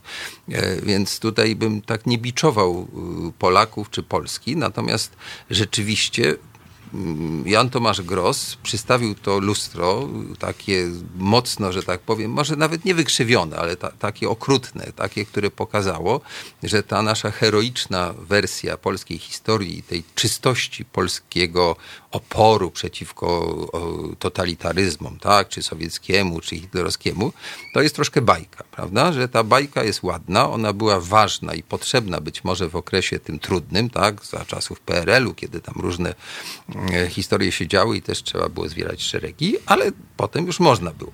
No ale się okazało, że chyba nie do końca można było, tak? Dlatego, że to było jak granat wrzucony, no, no nie chcę powiedzieć do czego, ale, ale te bryzgi poszły szeroko. I y, IPN wziął się do roboty. To nie jest dzisiejszy IPN, tamten był troszkę inny i taki powiedziałbym bardziej otwarty. E, I może dopytamy tutaj zarówno autora książki, jak i historyka, jak to było z tym śledztwem IPN-u jak ono wyglądało i czy ono rzeczywiście jakby było sprowokowane. Chyba tak, ale to powiedzcie, jak to było. To był taki zbieg okoliczności, bo książka Janka, jeśli dobrze pamiętam, wyszła w maju 2000 tak, roku. tak. E, a IPN powstał też w połowie tego roku. Mhm. A tak naprawdę no, gdzieś pod koniec roku zaczął zatrudniać pracowników. E, więc ponieważ książka wywołała wielki niepokój, często oburzenie, niedowierzanie, reakcje obronne, pojawiło się oczekiwanie społeczne, że skoro powstał IPN, który ma się zajmować trudnymi sprawami, zliczeniami z historią, to niech IPN weźmie, sprawdzi, zobaczy i nam powie, jak to było. Czyli to czy ten nadało nakłamał, sens istnieniu IPN-u. Czy ten Cross nie nakłamał. E, mm, to było zresztą pewnym paradoksem, bo IPN miał się przecież, powstawał pod hasłem rozliczenia z komunizmu. No właśnie. Pod hasłem teczek tak, Tak. tych mitycznych, ich udostępnienia ofiarom. Tak? A pierwszym, najważniejszym wyzwaniem IPN-u stała się rzecz, do której jeszcze nie byliśmy specjalnie przygotowani, bo nawet ludzie, którzy byli zatrudniani, to byli ludzie, którzy się bardziej w historii PRL-u specjalizowali. Y, Tym najważniejszym wyzwaniem było właśnie, było właśnie zbadanie sprawy Jedwabnego, sprawy mordu w Jedwabnym. IPN, trzeba to podkreślić, robił to dwoma równoległymi, niezależnymi i nieprzecinającymi się torami. Pierwszym torem było śledztwo sensu stricto, śledztwo prokuratorskie, które prowadził prokurator Radosław Ignatiew z oddziału IPN w Białymstoku, ponieważ w ramach IPN-u istnieje pion śledczy, który jest równocześnie częścią prokuratury. Tak? Szef pionu śledczego jest z urzędu zastępcą prokuratora generalnego. Tak było jest. To chyba jest Nadal. dosyć niefortunne, szczerze mówiąc, Niefortunne. bo badanie historii to jednak troszkę co innego niż ciąganie ludzi przed sąd. To są jakby dwie to były wchodzić w tę różne dyskusję rzeczy. w tym momencie, Nie, bo nie, ale byśmy ja mówię, otworzyli że- zupełnie nowe pole dyskusji, więc proponuję, Okej, zostawmy to na proponuję w tym momencie to zostawić. Szczególnie, że nie mamy szans tego zmienić dzisiaj wątku. wieczorem. I prokurator Ignatiew od, o ile pamiętam, września 2000 roku do formalnie połowy 2003 roku prowadził śledztwo i zakończył to śledztwo aktem o umorzeniu śledztwa, no bo nie było, y, no bo śledztwo może się zakończyć albo, wniesieniem aktu oskarżenia do sądu, albo umorzeniem. E, Nie było już żyjących świadków, y, sprawców, których można byłoby pociągnąć do odpowiedzialności karnej, więc śledztwo było umorzone, ale różnica między IPN-em a zwykłą prokuraturą jest taka, że śledztwa prowadzi się także w celu wyjaśnienia wszelkich okoliczności sprawy. I Ignatyw wydał postanowienie 200-stronicowe, gdzie na tych 200 stronach maszynopisu opisał swoje ustalenia. Ten z Białego Stoku. Ten z Białego Stoku. I to zostało opublikowane w internecie. Na, do, do dzisiaj w PDF-ie wisi w internecie to postanowienie umorzenia śledztwa. Każdy może sobie je e, przedstawić. I on to robił na drodze prokuratorskiej, tak? Czyli przesłuchiwał świadków, badał dokumenty, te same zresztą dokumenty, na podstawie których Jan Gross napisał swoją książkę. E, była też próba dokonania ekshumacji w Jedwabnem. Niestety nie sfinalizowana, bo ze względu na to, że według prawa religijnego żydowskiego ekshumacja jest nie, e, niedopuszczalna, e, to, to, to ostatecznie władze zrezygnowały z przeprowadzania pełnej ekshumacji. Tam przeprowadzono pewne badania, można powiedzieć, archeologiczną część, czyli odsłonięto relikt tej stodoły, zlokalizowano groby masowe, ale już tych grobów nie, nie eksplorowano. Tych szczątków nie wydobyto i nie poddano ich badaniom medyczno-sądowym. A drugi tor, jakim się IPN zajmował sprawą Jedwabnego, to jest to, gdzie ja maczałem palce, a właściwie obie ręce po łokcie, bo wraz z profesorem Pawłem Machcewiczem koordynowaliśmy projekt badawczy, w który było zaangażowane około, już nie pamiętam w tej chwili, około 10 czy nawet kilkunastu historyków, zarówno z IPN, jak i spoza IPN-u, z uniwersytetów i owocem tego są właśnie te dwa tomy wokół Jedwabnego, więc to nie jest, akurat, jeśli być bardzo ścisłym, to nie jest to owoc śledztwa, jest to owoc projektu naukowego. Y, I teraz bardzo krótko powiem. Ta książka ukazała się, o ile pamiętam, w 2002. listopadzie 2002. Tak. 2002 Czyli już po przeprosinach Kwaśniewskiego. e, roku. Tak, tak. Bo przeprosiny No tak, Kwaśniewskiego no, to, to był, to była 2001, okrągła tak. rocznica w Okrągła 2001, rocznica, tak. czyli 60, 60. rocznica. E, Dla e, tych, którzy mordu. może nie pamiętają, bo są młodsi albo nie zwracali na to uwagi, prezydent Kwaśniewski, Aleksander Kwaśniewski, pojechał jako głowa państwa do Jedwabnego z całą, że tak powiem, grupą polityków. Byli tam i rabini i tak dalej też. I Nie było przedstawicieli episkopatu, oprócz księdza Bonieckiego, jeżeli dobrze pamiętam, i Lemańskiego, którzy tam przyjechali no właściwie Prywatnie. Prywatnie. prywatnie. Tak. No tak, ale to bardzo godni księża, więc może to nie było do końca źle. Patrząc to na było to... bardzo dobrze, że oni tam byli, Tak. oczywiście, ale to, że nie było episkopatu, zastanawiające. No, w- świetle tego, co dzisiaj obserwujemy, wydaje mi się oczywiste, ale to już jest inna sprawa. Także to, to był pierwszy znak, jak to będzie dalej. W każdym bądź razie tam się odbyły te przeprosiny i Aleksander Kwaśniewski w imieniu państwa polskiego, tak, no bo to głowa państwa, przeprosił za to, co się stało. No, to było bardzo ważne. To Ale było tak jak... przypomnijmy, co on wtedy powiedział. No właśnie. Bo y, wtedy była kontrowersja, czy prezydent powinien za to przepraszać. I on znalazł, myślę, bardzo taką formułę zręczną i dobrą, bo powiedział tak, że jako prezydent przeprasza tych, których sumienia są poruszone tamtą zbrodnią. Tak jest. Czyli jeżeli kogoś to nie obchodzi, to jego te przeprosiny nie dotyczą. No tak, ale to był trochę taki gest, jak y, w, przyjechał do Polski jeszcze z- za czasów Gomułki przedstawiciel państwa niemieckiego, ukląkł przed pomnikiem e, powstańców żydowskich Willy Brandt. Willy Brandt, tak.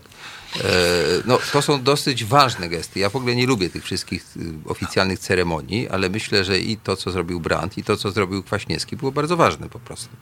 No, ba- chciałem- to przepraszam, Przepraszam, w dwóch słowach chcę powiedzieć, Tak, co, tak. co wyniknęło z tych ustaleń IPN-u, co byśmy dodali do tego, co, Tak. co, co, co, co, co Janek opisał.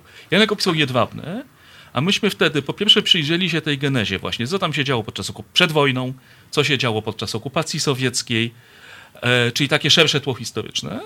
Druga rzecz to Właściwie no było to, można powiedzieć, odkryciem, że tych pogromów było nie jeden, nie dwa, nie trzy, tylko dwadzieścia kilka na tym terenie, że nie mamy do czynienia z incydentem, tylko z lokalnym zjawiskiem.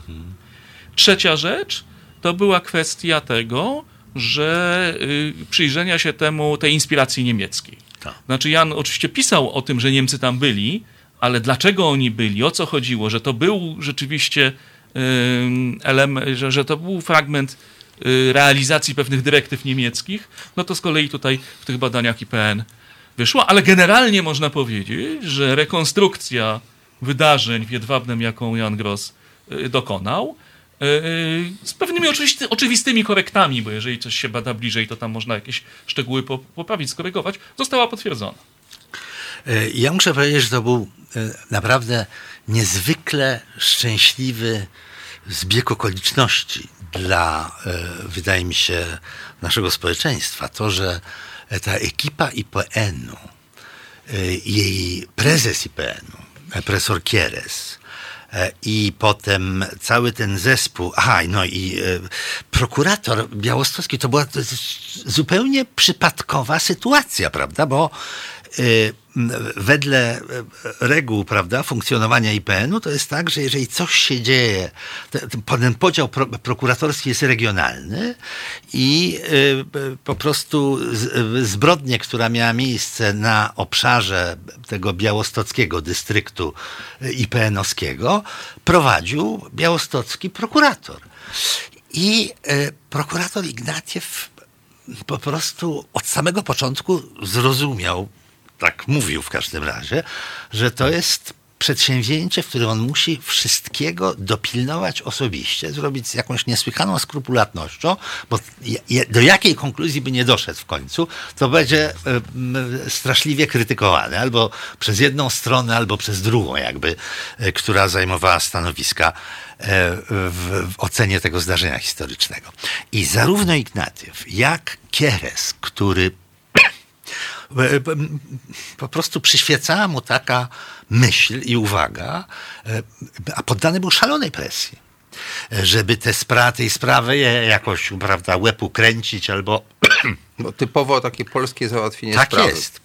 E, Otóż e, on, i to było bardzo takie wspaniałe sformułowanie, które e, potem słyszeliśmy też od, od, od Kwaśniewskiego, pre, prezydenta Kwaśniewskiego, e, e, oczywiście władze państwa polskiego mają całkowicie e, e, mm, jasno zdefiniowaną swoją odpowiedzialność. To są przecież polscy obywatele, którzy ponieśli śmierć e, w tragicznych okolicznościach i w jurysdykcji e, m, tej instytucji, jaką był IPN, czy też mm, i leży prawda, danie im sprawiedliwego jakby takiego oceny tego, co się wydarzyło.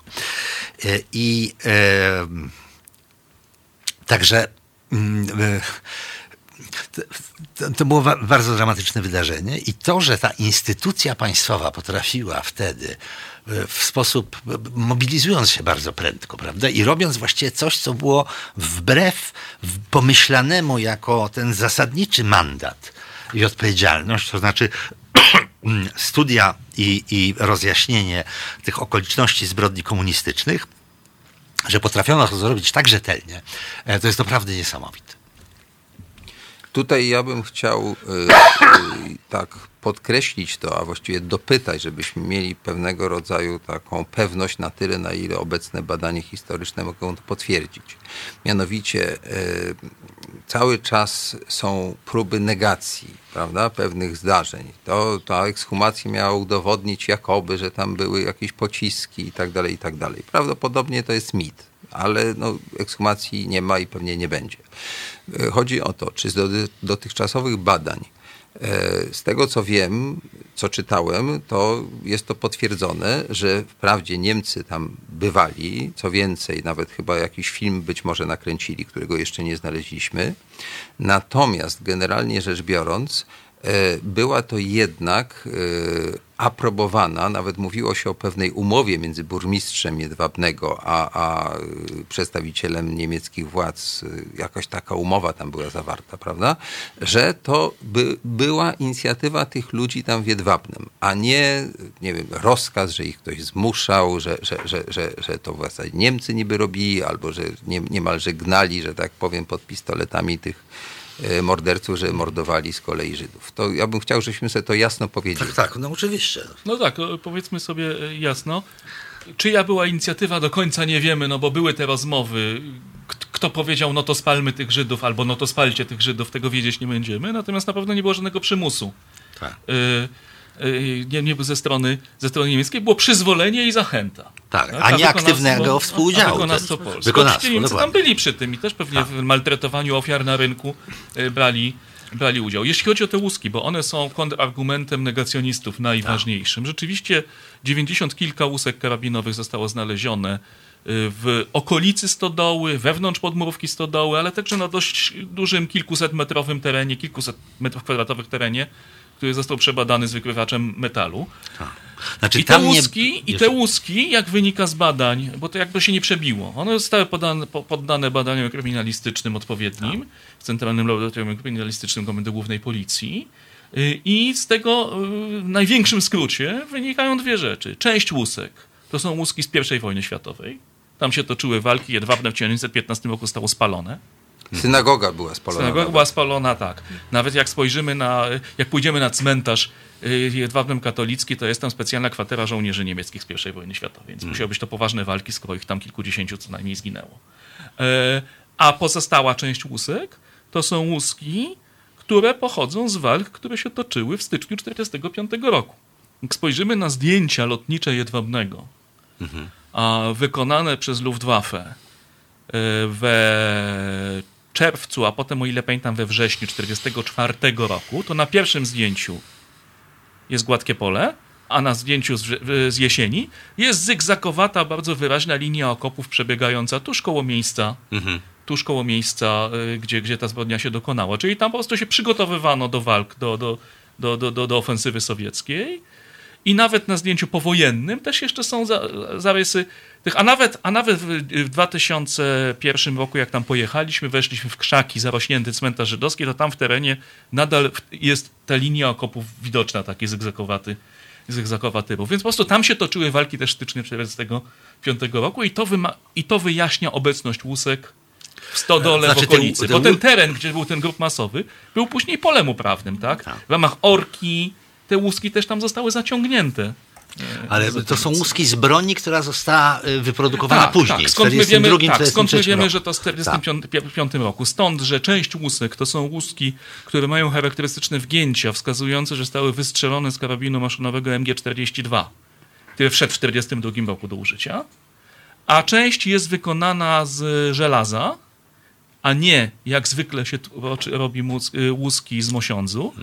Czyli oznacza to, ja już nie pamiętam który, od którego momentu, bo to już specjaliści wiedzą, Niemcy zaczęli produkować takie, takie, takie naboje, bo im zabrakło metali żelaznych. Mhm. Po prostu one są skorodowane i to jakby też wskazuje na to, że to nie są łuski z, z pierwszego etapu tak. wojny. Teraz ja chciałem może coś takiego powiedzieć do słuchaczy, bo tutaj przeczytałem, bo ja raczej staram się odbierać telefony, ale czasem też czytam głosy słuchaczy, bo szanuję i to jest też ważne, co Państwo, którzy przed komputerami czy z telefonami w rękach y, robią, słuchając nas.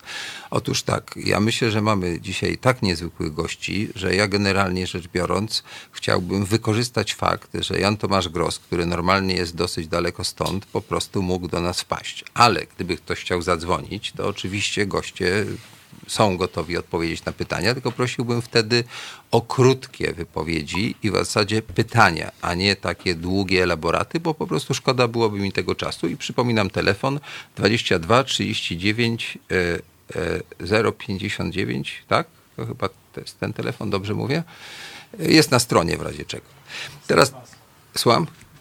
A, jest na pasku. 22 39 059 22. To tak na wszelki wypadek, żeby ktoś nie powiedział, że tu jakaś cenzura czy cokolwiek innego. Nie, chodzi po prostu o to, żeśmy wykorzystali tę niezwykłą sytuację. Ale jak ktoś bardzo chce, to niech dzwoni z pytaniem, bo chcemy wyjaśnić wszelkie wątpliwości, te, które można oczywiście wyjaśnić. Teraz mam pytanie takie, mianowicie e, jest rzeczą dla mnie bardzo ciekawą, jak czytałem po raz kolejny e, sąsiadów, to y, może zostawię już te makabryczne obrazy, które są rzeczywiście straszliwe i, i, i Chociaż nie, może o nich też coś powiem. Mianowicie mm, Jan Tomasz Gross y, cytuje tam y, relacje, które są no po prostu jakimś takim obrazem straszliwym. Nie wiem, czy malarstwo Boscha może tutaj oddać. Ono jest chyba łagodne przy tym, co robili ci mordercy ze zwłokami ludzi, których zamordowali na przykład. Nie będę podawał szczegółów, ale mogą sobie Państwo wyobrazić. E, niektórzy krytycy uważali, że to jest przesadzone, że wyobraźnia człowieka, który przeżył koszmar, tak jak wyobraźnia Kosińskiego, potem zaowocowała malowanym ptakiem. Jan Tomasz Gross postawił taką tezę, że tak długo, jeśli do, przekręcam to Janku popraw, tak długo, dopóki nie zanegujemy pewnego świadectwa, to w przypadku tak niezwykłych spraw, jakie tutaj, yy, jakich tutaj dotykamy, gdzie jest stosunkowo mało materiału z pierwszej ręki, nie powinniśmy yy, z góry tego traktować sceptycznie. Powinniśmy do tego podchodzić tak bardziej afirmatywnie i dopóty, dopóki nie ma, że tak powiem, świadectwa całkowicie negującego, co czasem się oczywiście zdarza, to powinniśmy z pewną taką właśnie przyjazną, z przyjaznym stosunkiem do tego takie świadectwa traktować. Gdybyś mógł to skomentować.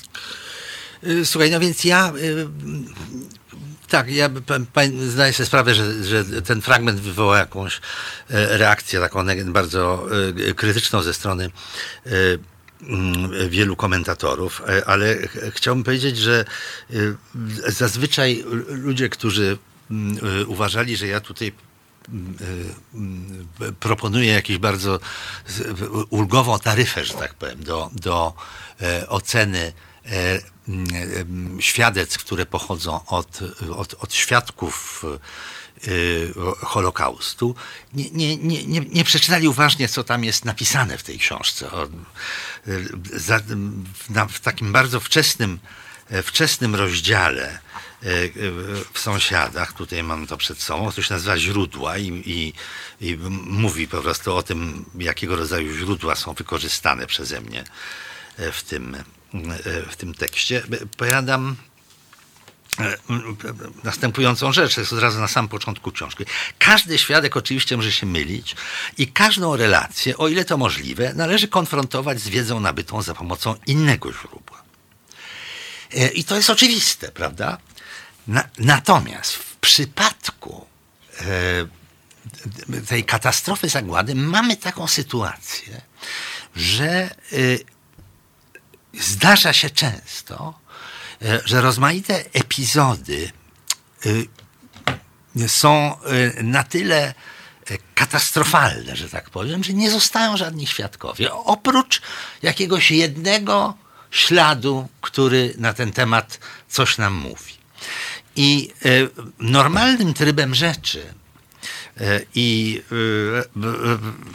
traktowania, że tak powiem, reguł historycznej refleksji, takie pojedyncze głosy właściwie bralibyśmy w nawias. I, i, I tak to wyglądało w stosunku tego, o czym mówiłem na samym początku, świadectw żydowskich na temat okupacji e, przez bardzo długi okres czasu. Już nawet nie, nie, tylko w sytuacjach, w których to były unikalne świadectwa mówiące o jakichś epizodach, ale również z tego względu, że one bardzo często były tak drastyczne, e, że najogólniej traktowano je jako, e, jako źródła, które są nieobiektywne, że one są bardzo subiektywne i emocjonalne, wobec tego nie, niewiarygodne.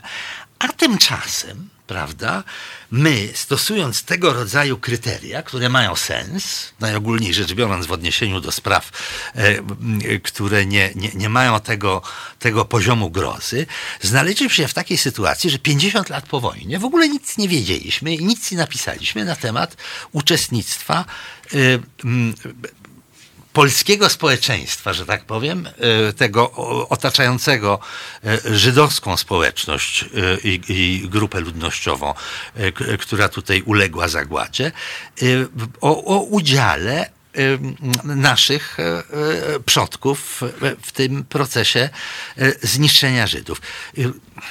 To znaczy całkowicie perspektywa świadków nie tyle świadków, co ofiar została, że się tak wyrażę, przez nas przytłumiona. I e, mając tego rodzaju zrozumienie, jak, jak wyglądała zagłada, po prostu popełniliśmy olbrzymie błędy. Nie wiedzieliśmy o rzeczach, które, się, które miały miejsce. I to się z tego brało, to moje spostrzeżenie w dalszej części książki, że otóż y, y, biorąc siebie samego za przykład tutaj, y, prawda, mamy, ryzykujemy, nie biorąc pod uwagę i nie uznając za informację, którą należy potraktować bardzo poważnie. Takich y, y, świadectw, które mogą być odosobnione i nie mieć, nie znajdować żadnego potwierdzenia po prostu dlatego, że nie ma żadnego innego świadka. Mimo wszystko powinniśmy traktować y, je jako znak, że tam się wydarzyło coś bardzo dramatycznego i że trzeba się temu spróbować przyjrzeć uważnie. Ale też one najczęściej znajdują potwierdzenie. oczywiście. Bo to też jest taka, taka rzecz, że yy, oczywiście w toku pracy, tak, yy, jak się zaczyna porządnie sprawdzać i porządnie rozgrzebywać słowo po słowie, to najczęściej to potwierdzenie faktów e, można znaleźć. Natomiast tak. to też jest samo źródło i, i same te relacje właśnie albo pisane w czasie wojny, albo tuż po tak. wojnie, one w tej chwili stały się taką zupełnie podstawowym, e, to jest ta, ta duża zmiana, tak? tak. Znaczy, to jest ta, ta podstawowa rzecz, do której sięgamy. Mhm. opisując tamten czas, zajmując się nie tylko faktami, ale też zajmując się na przykład emocjami, e, zajmując się e, w literaturze znaczy zajmują się na przykład strukturą pamiętników. Tak, znaczy tutaj naprawdę te, te, ten powrót do źródeł i, i, szczególnie tych właśnie pisanych w czasie wojny albo tuż po wojnie otworzył nam zupełnie inną przestrzeń rozmawiania w ogóle o tym, co się zdarzyło w czasie wojny. Tak. Y, ja chciałbym. Krzysztof chciał powiedzieć coś. Tak, tak? No, y, ostatni rozdział tej książki się nazywa Potrzeba nowej historiografii. Już nie będę go odczytywał, ale tam jest takie powiedzenie, że musimy sobie tą historię tego, co, e, co się wydarzyło, odpowiedzieć na nowo, żebyśmy się wciąż nie bojaźliwie nie, nie, nie, nie, nie, nie oglądali za ramię. Tak. No właśnie, i teraz to robi Polska Fundacja I, Narodowa, kupując nie, jacht i tak dalej, prawda? Że to były, nie wiem, jakieś takie prorocze albo inicjujące taki posiew, który, tak. który Janek rzucił, bo rzeczywiście ta nowa historiografia powstała przez te 20, tak, muszę przez te 20 lat. I to, co to, to wezwanie zostało, tak. to, to, to, to wezwanie zostało y, zrealizowane i nadal jest realizowane. A jeśli chodzi o źródła, to też Janek był pionierem w wykorzystaniu tych relacji żydowskich, tych 7 tysięcy ich jest, powiedzmy sobie. Tak. Część zresztą była nieznana także dlatego, że są spisane w jidysz. Mhm. Musiało urosnąć pokolenie, nowe pokolenie historyków, język. które się tak. nauczyło języka. Tak. Bo Żydzi, którzy go znali z domu, tak. ich jest bardzo niewielu. Tak. E, I druga rzecz, którą też Janek nam odkrył jako źródło, to są akta procesów, jakie się toczyły po wojnie z tego dekretu sierpniowego, kilkudziesięciu tysięcy procesów, a, które też są fantastycznym źródłem i dopiero też od 20 lat są, są wykorzystywane. No właśnie, ja chciałem o to zapytać. Najpierw powiem o moim wrażeniu. Jak czytałem tę książkę, to y, oczywiście te wszystkie okropności to jest coś, co zostaje w oczach, że tak powiem. Natomiast y, mnie zadziwiło, bo akurat to wydaje mi się szczególnie y, takie szokujące, ale nie jeśli chodzi o krwawe sprawy. To raczej mhm. chodzi o mentalność, o sposób myślenia. Mianowicie, jak się czyta y, y, te fragmenty dotyczące tych procesów, albo potem pisma skazanych, czy ich żon do Bieruta z prośbą o łaskę i tak dalej, to powstaje taki obraz no, niesłychany. To mi się trochę kojarzyło no, z filmem komediowym. Y, to jest Zezowate Szczęście Andrzeja Munka, gdzie bohater y, stara się w każdej epoce dopasować i stara się to robić tak dobrze, że przesadza, prawda? Tak. Więc ci mordercy z Jedwabnego, którzy potem w którymś z tych procesów, czy w 49, czy w 50 nam którymś zostali tak. skazani, prosili o łaskę i przedstawiali siebie w takim świetle, że w zasadzie oni zawsze chcieli dobrze, chcieli dla tej ludowej ojczyzny coś robić, tylko po drodze tam były różne powody, dla których musieli to ukrywać. I ta ich taka przewrotna racjonalizacja ich zachowań e, trochę się kojarzy z Dostojewskim, a trochę z Gogolem, bo to jest takie trochę tragiczne, a trochę wręcz farsowe. Ja bym chciał, żebyś mhm. o tym powiedział, bo jak ja to zacząłem czytać, mhm. to po prostu o nie miałem, że w ogóle ludzie są w stanie tak dziwaczne figury, y, że tak powiem, wytworzyć, żeby się przypodobać tej władzy, y, prośba do generalissimusa Stalina i tak dalej, i tak dalej. Czy mógłbyś to jakoś nam przybliżyć? Ja, i, I twoje wrażenia, jak pierwszy raz to zobaczyłeś? Ja byłem zaszokowany. Tak, wiesz, tam y, w centrum sprawy, o której mówisz, e, jest rodzina takich e, wyjątkowych zbrodniarzy. E, muszę uważać tutaj, mówiąc na ten temat, bo już przez 8 lat miałem proces o zniesławienie z tej okazji, który wygrałem, notabene, ale to, to trwało bardzo długo. Sugeruję, że reforma sądów jest potrzebna. Nie, nie, sądy się dobrze zachowały, bo wyrok, wyrok wydały sprawiedliwy więc już nie będę wymieniał nazwiska tym razem, e, takiego jegomościa, który e, najprzód był e, w, mm, on był w, w podziemiu antysowieckim, po czym aresztowany, znaczy nie aresztowany, tylko ukrywał się, ogłoszono amnestię, ci tam, tam na miejscu. W tym okresie yy, panowania 41, tak. Yy, Sowietów. I, I, on się jakby ujawnił i wtedy go yy, zwerbowano do tego, żeby był agentem, agentem NKWD. agentem NKWD i on tam działał przez jakiś Według czas dzisiejszej jako... nomenklatury TW, tak? tak? No coś takiego właśnie. E, po czym e, znalazł się w gronie e, tych najbardziej aktywnych morderców. I druga rzecz, którą zrobił, jak się okazuje, później swojego młodszego brata, jak tam przyszli Niemcy, namówił do tego, tam wysłał, żeby, żeby się z kolei zapisał do zgłosił w każdym razie jako taki Mm, pomagier do żandarmerii, bo uważał, że, że tam gdzieś może znaleźć dokumentację jego współpracy z NKWD, bo to wszystko było w tym samym miejscu. Więc to taka rodzina, w której mamy jego mościa, który jest yy, NKWDystą, znaczy współpracownikiem NKWD, potem współpracownikiem żandarmerii, a potem oni się zapisują do partii wszyscy razem, prawda? To, bracia I... Karamazow to jest przy tym bardzo taki pogodny no właśnie, utwór. tacy bracia Karamazow. nie, nie, tam to było dużo, dużo mniej takie drastyczne. Dużo mniej drastyczne, właśnie.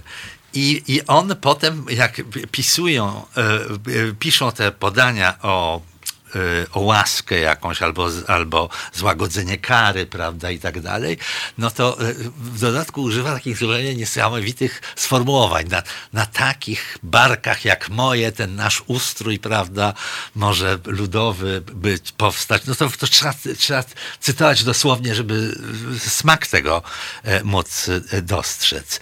E, no właśnie, facet, który potrafił być i, i agentem NKWD, i agentem Gestapo, i i potem ląduje, prawda, y, czy tam żandarmerii, współpracownikiem żandarmerii. Ale po drodze też był więźniem Auschwitz. A po drodze był więźniem Auschwitz też, oczywiście, oczywiście. I potem go broniono stamtąd. Także to są rzeczywiście bardzo poplątane losy i, i taka po, po udziwniona świadomość tego. To tutaj mam pytanie, które się wiąże z pewną twoją tezą, bo na końcu tej książki jest coś w rodzaju takiego podsumowania, próby wyciągania wniosków. Na podstawie tej kropli wody, prawda? Tak. E, chciałeś opisać całość, no, wskazując na to, że to są wnioski wyciągnięte właśnie z tej kropli wody. Tak. Jeden z tych wniosków takich próbnych e, przymiarek do w ogóle opisania tego zjawiska i w jakimś sensie opisania tego, co się stało w Polsce po 1944 roku, Mm, było stwierdzenie, mm, zresztą poparte pracą tokarskiej Bakir, prawda, dotyczącej pogromu kieleckiego. Tam... Tej, ta praca się ukazała teraz, prawda? Tak, tak, teraz niedawno, a ty byłeś to prorokiem. Tak, tak, nie, nie, ja nie mówię w sensie, tylko nie, nie, to, to, nie jest jeszcze ten moment, w którym mamy dokumentację dotyczącą pogromu kieleckiego. Jasne, jasne. To wtedy jeszcze pogrom kielecki tak. był jeszcze taki troszkę ukryty, a w każdym razie tych badań nie było. W każdym razie ja na chwilkę przejdę do Kielc, a potem wrócimy do Jedwabnego.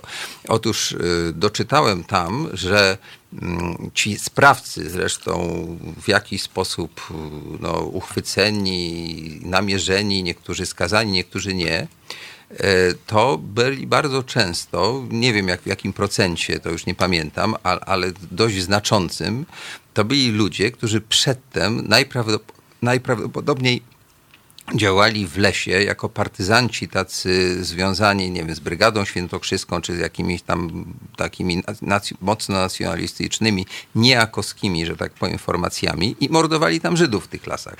I też istnieje taka teoria, E, że pewnym sensie ten pogrom kielecki był przez nich, czy to sprowokowany, czy wykonywany, po to, żeby zabić świadków, którzy ewentualnie mogliby no, poświadczyć, co oni wcześniej robili. A ci ludzie dostali się do milicji tej, tej, tej komunistycznej i jakby przeskoczyli, ratując życie, no i budując ten PRL, tak?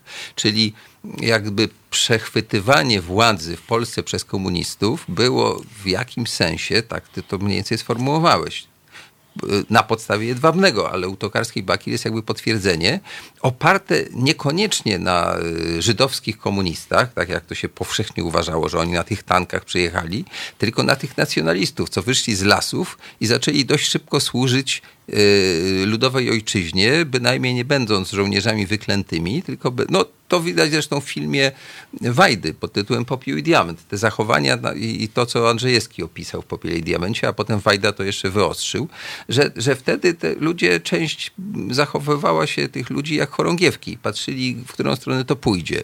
I mimo, że przedtem byli antysemitami, tych Żydów zabijali, to potem tutaj, no właściwie też dalej byli antysemitami, tylko troszkę ukrytymi, a potem pewnie popierali Moczara. Czy mógłbyś to skomentować, a, a, a państwo też?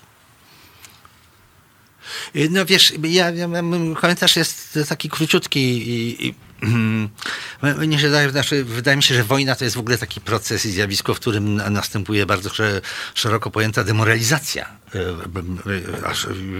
w dodatku e, również obejmująca tych, którzy schodzą, działają w podziemiu to jest. A dzisiaj to jest zupełnie inna teoria. To rzadko no bywasz w Polsce. No dzisiaj no to, to wiadomo, że to wykuwa się charakter, ja rozumiem, jest wspaniale. Rozumiem, ale to jest tylko teoria. Rzeczywistość była zupełnie inna. I, i i y, y, mam wrażenie, że jeśli chodzi o ten aparat przemocy, o tym mówiłem tam w, w, w, w sąsiadach, ten aparat przemocy przyciąga ludzi tego rodzaju. E, tym bardziej, że oni właściwie jedna rzecz, którą oni są młodzi ludzie, jedna rzecz, którą oni potrafią, to jest właśnie posługiwać się przemocą. E, a, a czy to jest e, na rzecz, prawda, jakiejś takiej narodowej, że tak powiem, e, mobilizacji, czy, czy, to, czy to jest na rzecz wprowadzenia ustroju socjalistycznego, to już w pewnym momencie przestaje mieć dla nich większe znaczenie. I tym bardziej, że osoby, które jakoś zostały włączyły się w ten proces prześladowania Żydów w jakiejś formie w, czasie wojny, mogą właśnie poprzez uznać, że wchodząc w aparat represji po wojnie, e, tak naprawdę potrafią się w ten sposób lepiej zakamuflować, ukryć, prawda, i zapewnić sobie większe bezpieczeństwo. E, no, to jest uwaga właśnie tej natury po prostu. Oparta na obserwacji, która, którą nam daje materiał e, śledztwa tej sprawy w sprawie zbrodni w Jedwabnym, e, ale też takich lektur, e, bo to widać, prawda, w wielu, wielu wspomnieniach, że często ci, ci Żydzi, którzy przeżyli, we wspomnieniu mówią o tym, prawda, że wiadomo kto w tej okolicy i ich e, rodzinę na przykład denuncjował albo zamordował i tak dalej, ale strach pójść do, e, do, do milicji czy miejscowej, dlatego że w tej milicji są ludzie, o których wiadomo, że oni również lokalnie w czasie wojny e, zajmowali się denuncjowaniem albo, albo prześladowaniem Żydów. Także to, to, nie są, to nie są Y, takie wyjątkowe zdarzenia. Po prostu z mojej strony to była taka sugestia, no, że tak powiem, e, przekorna. No tak, tak. Mi się dlatego to podobało. Ja lubię takie tak. paradoksy. A co na to historycy, którzy patrzą e, sceptycznie i wszystko muszą sprawdzić, zmierzyć i wykazać, że no może tak było, ale musimy mieć 16 dowodów, bo tak. inaczej to nie tak. można. Tak, ja bym Taki... chyba był zwolennikiem takiego podejścia. To znaczy tak. jest to hipoteza która relatywnie najmniej mnie przekonuje mhm. w, tym, co, w tym, co Janek napisał, bo o, takich ludzi, którzy byli antysemitami albo wręcz mieli na sumieniu coś z okresu wojny, y, jakieś zbrodnie popełnione na, na Żydach, bo powiedzmy sobie od razu, że te, to, co się wydarzyło w Jedwabnem, Radziłowie, gdzie y, wymordowano po kilkuset y, Żydów, to były pewne ekscesy. To nie była typowa sytuacja wojenna. To było coś, co wydarzyło się w szczególnym czasie i szczególnym, szczególnym miejscu. Natomiast y, to, co, czego żeśmy się dowiedzieli z tej nowej historiografii, to właśnie tak. takie zbrodnie, które ja określam jako zbrodnie powszednie. Yy, najczęściej denuncjowanie Żydów, wydawanie ich w ręce mhm. niemieckie, tych próbujących się ukrywać, czasem także bezpośrednie zabójstwa. I to były pewnie dziesiątki tysięcy takich przy, przypadków. Natomiast nato, więcej sprawców było. Mhm. Więcej sprawców były dziesiątki tysięcy. I oni byli bardzo różni, to trzeba dodać. Tak? A, i oni byli bardzo różni. I, I chcę powiedzieć, że tych ludzi, którzy mieli coś takiego na sumieniu, my spokojnie znajdziemy i w e, milicji obywatelskiej powojennej, i w podziemiu antykomunistycznym. Tak, e, Także to nie, nie, nie, przekonuje mnie, że jakby na przykład, że nowa, nowy reżim bardziej tych ludzi bardziej tych ludzi yy, yy, przyciągał.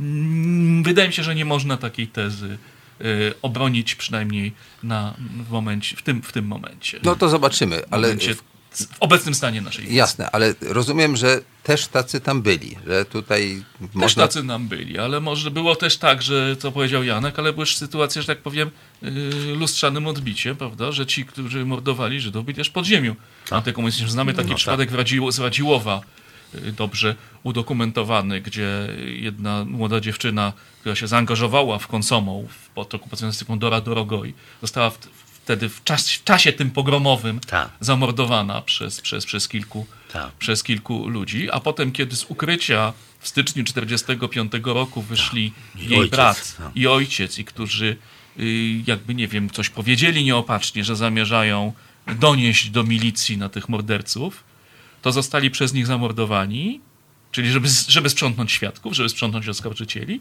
I, to za, i, i mamy dokument podziemia antykomunistycznego, gdzie jest to meldunek z likwidacji, z likwidacji agentów NKWD.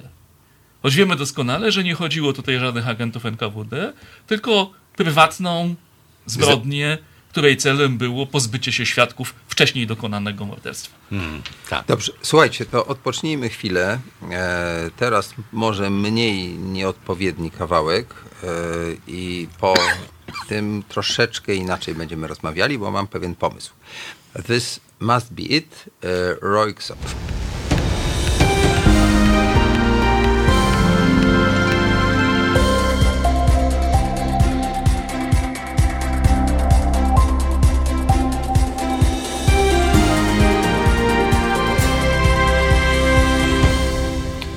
Dobry wieczór Państwu. Konrad Szołajski, Halo Radio.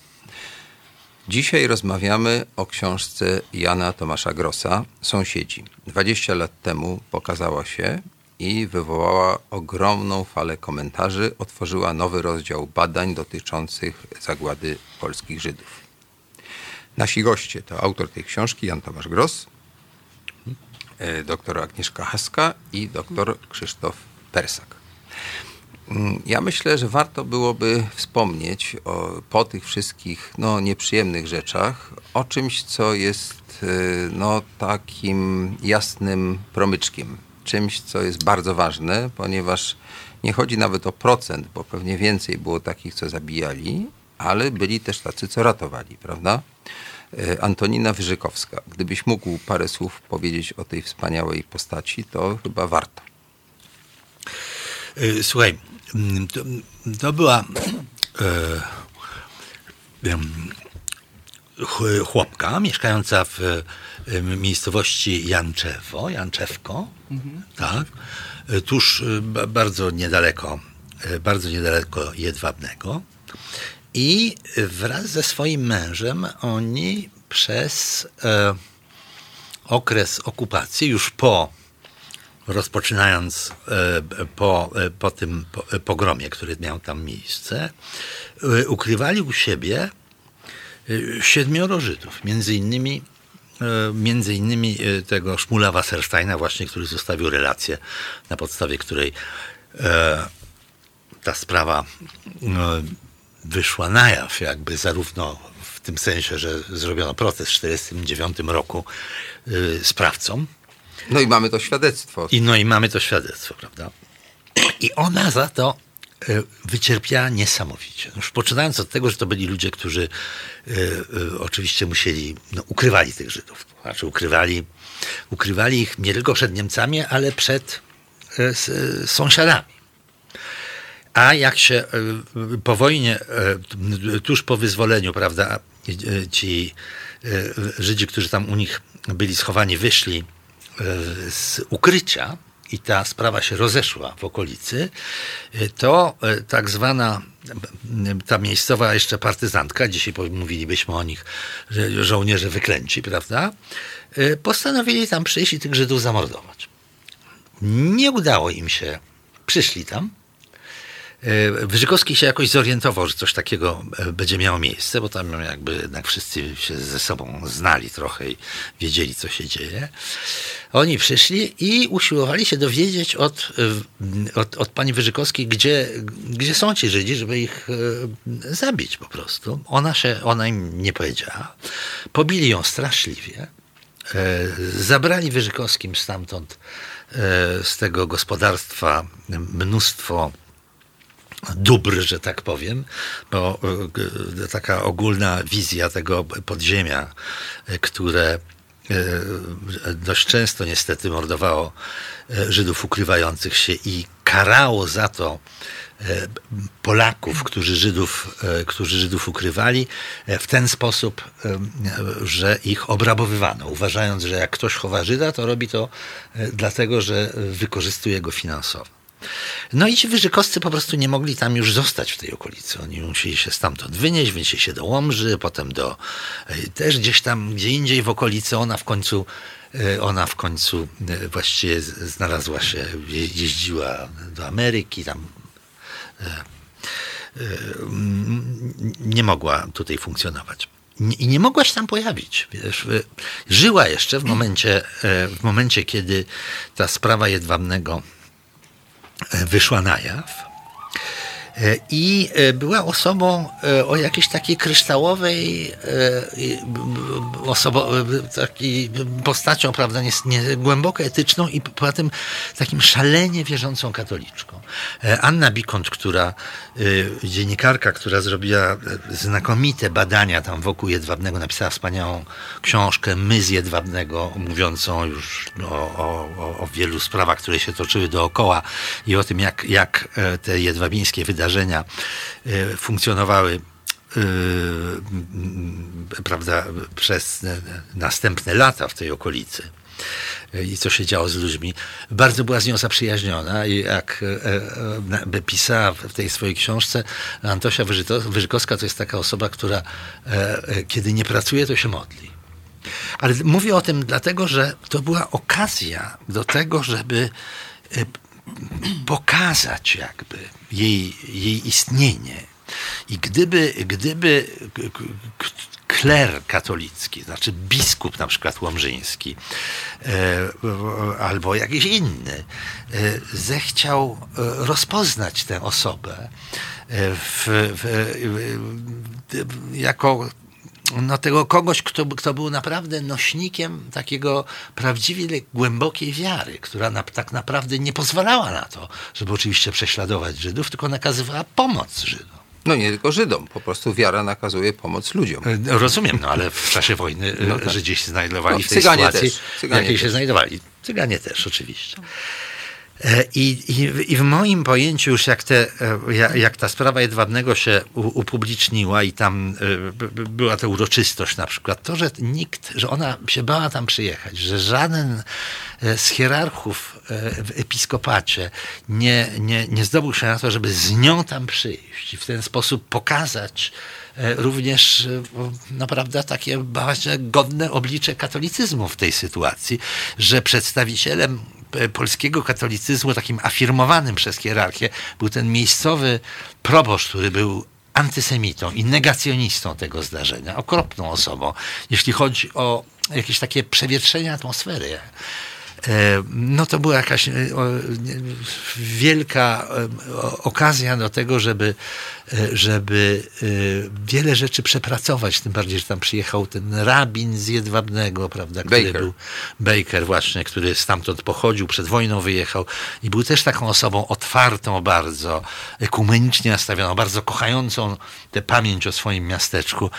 Wiele rzeczy potoczyłoby się zupełnie inaczej, gdyby, gdyby ona tam była E, mogła się pojawić jako, e, jako reprezentacja, że tak powiem, tego e, takiego wiary katolickiej, która, która nakazywała niesienie pomocy bliźniemu. No tak, troszkę mi się nie udało, bo ja myślałem, że sprowokuję ciebie do tego, żebyś powiedział coś, co będzie takim jakby jasnym promyczkiem. A no tutaj no y, słyszę, że dobrzy ci Polacy, co ratowali Żydów, to tacy, co zginęli, jak Ulmowie, tak? A jak, jak przeżyli, to tak nie najlepiej potem im wychodziło. Znaczy, tak? to też jest, znaczy, bardziej, to... to... jest bardziej w ogóle wszystko skomplikowane. I cała tak. w ogóle kwestia sprawiedliwych i to, co w tej chwili dzieje się z figurą sprawiedliwych, jak ona jest używana. Tak to jest wszystko, wszystko bardzo, bardzo, bardzo złożone.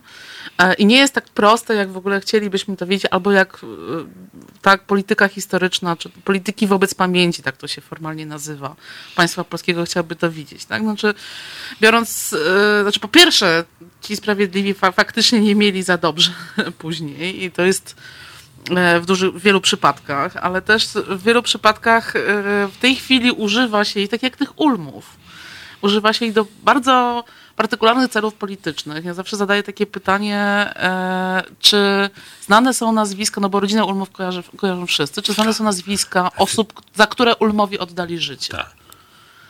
E, I o ile Ulmowie weszli w tej chwili już do kanonu takiego dyskursu publicznego, o tyle tych nazwisk, tak, tych rodzin Goldmanów i Szalów nikt nie pamięta zupełnie. Znaczy my nawet nie znamy tak naprawdę nazwisk wszystkich osób, które się ukrywały Ulmów. Mhm. E, a mówimy o Ulmach cały czas. E, I bardzo często jest tak, że właśnie jak się pojawia nazwisko Sprawiedliwego, to z kolei nie pojawia się jakby rewers tej historii, tak? tak? Czyli nazwisko a Żyda, Żydówki, którą to, to, czy rodziny, tak, mhm. którą ta osoba ukrywała. E, nie pojawia się na przykład, jak mówimy o tych, którzy właśnie zginęli za pomoc Żydom, to nie mówi się dlaczego zginęli, e, bo zostali wydani najczęściej. Tak, przez swoich sąsiadów. Przez swoich sąsiadów, przez Polaków, tak. tak. Bo Niemcy, mimo różnych tak obrazków w serialach puszczanych w telewizji publicznej, nie mieli daru prekognicji i nie chodzili z różdżką, nie sprawdzali, tak, gdzie się ukrywają Żydzi. Ktoś, ktoś wydał. No tak, bo Niemcy tak naprawdę bez pomocy Polaków często nie mogliby odróżnić Żydów od nieżydów. Ponieważ jak to nie byli Hasydzi, nie chodzili w specjalnych strojach, to dla Niemców Polacy i Żydzi często wyglądali tak samo.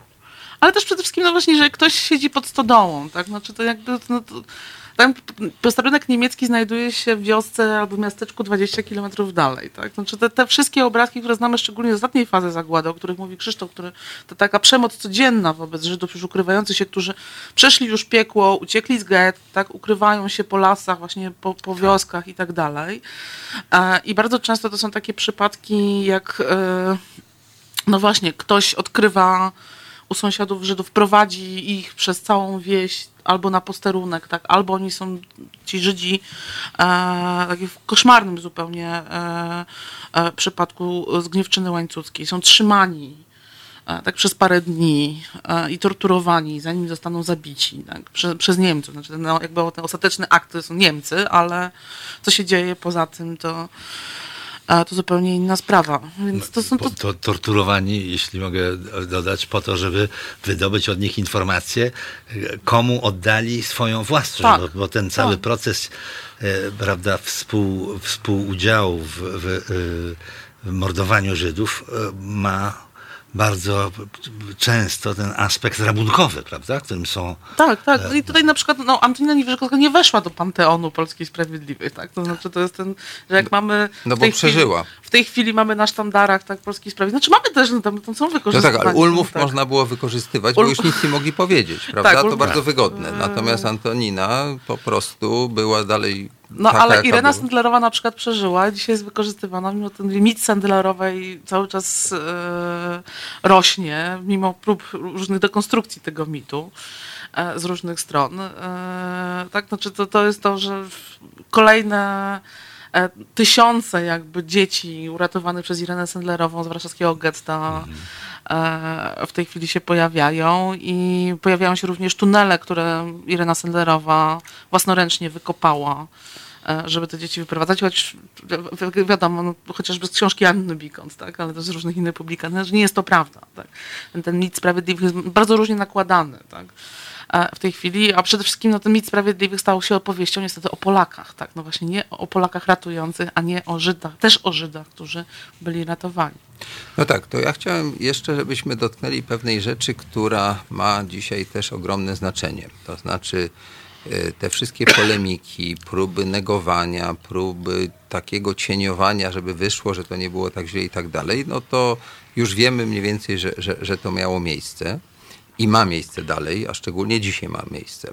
Ale ja bym chciał, żebyśmy jeszcze porozmawiali o zjawisku, które no, dzisiaj stało się dosyć istotne, a było u podłoża tego wszystkiego w jakiś sposób, przygotowało w ogóle te zdarzenia i co jakiś czas wraca w historii, e, różnie nazywane. E, ta kategoria dzisiaj się nazywa mowa nienawiści, mhm. prawda?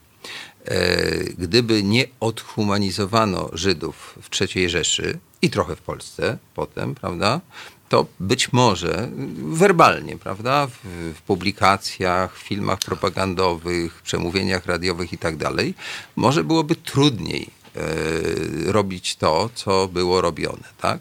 E, gdy dzisiaj obserwujemy te zjawiska, jak eliminowanie z przestrzeni publicznej pewnych grup ludzi, czy to ze względu na rasę, przekonania i tak dalej, i tak dalej, to orientację seksualną, orientację seksualną tak, to czy wam się to jakoś nie kojarzy?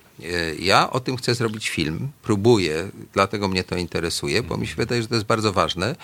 I wbrew pozorom to nie jest wcale tak, że to dotyczy tylko tych, tych właśnie wykluczonych, dlatego że to dotyczy także wykluczających, którzy z czasem, nie, dzisiaj mogą sobie nie zdawać z tego sprawy, też będą wykluczeni, no bo rewolucja pożera własne dzieci. Ten proces wiadomo, Robespierre i Gilotę położyli głowy na gilotynie, tak? To zawsze tak jest, w związku z czym ci, co dzisiaj naciskają te, te myszki w komputerach i, i plugawo, że tak powiem, dezawuują swoich przeciwników, potem mogą mieć ten sam problem, a potem jeszcze może być gorzej. Co o tym myślicie? Ja tutaj chciałem tylko do słuchaczy zwrócić się tak, z takim apelem, żeby oczywiście yy, dary składali na nasze radio, bo inaczej nie będziemy mogli funkcjonować, ale także na mój mały film pod tytułem Mowa Nienawiści na portalu zrzutka.pl. Taka mała prywata. Mam, mam nadzieję, że ojciec dyrektor na mnie nie nakrzyczy za bardzo za to. No a teraz sobie powiedzmy, czy rzeczywiście ta teza, że ta mowa nienawiści dzisiejsza może być pewnego rodzaju takim wstępem do strasznych rzeczy, czy to przesada i na razie jesteśmy jeszcze bezpieczni? Co myślicie? Znaczy, myślę, że y, potrzebujemy kolejnej dwugodzinnej audycji na to, ale zostało nam 6 minut. E, Za tydzień. Jeśli Janku przyjdziesz, to e, dlaczego nie?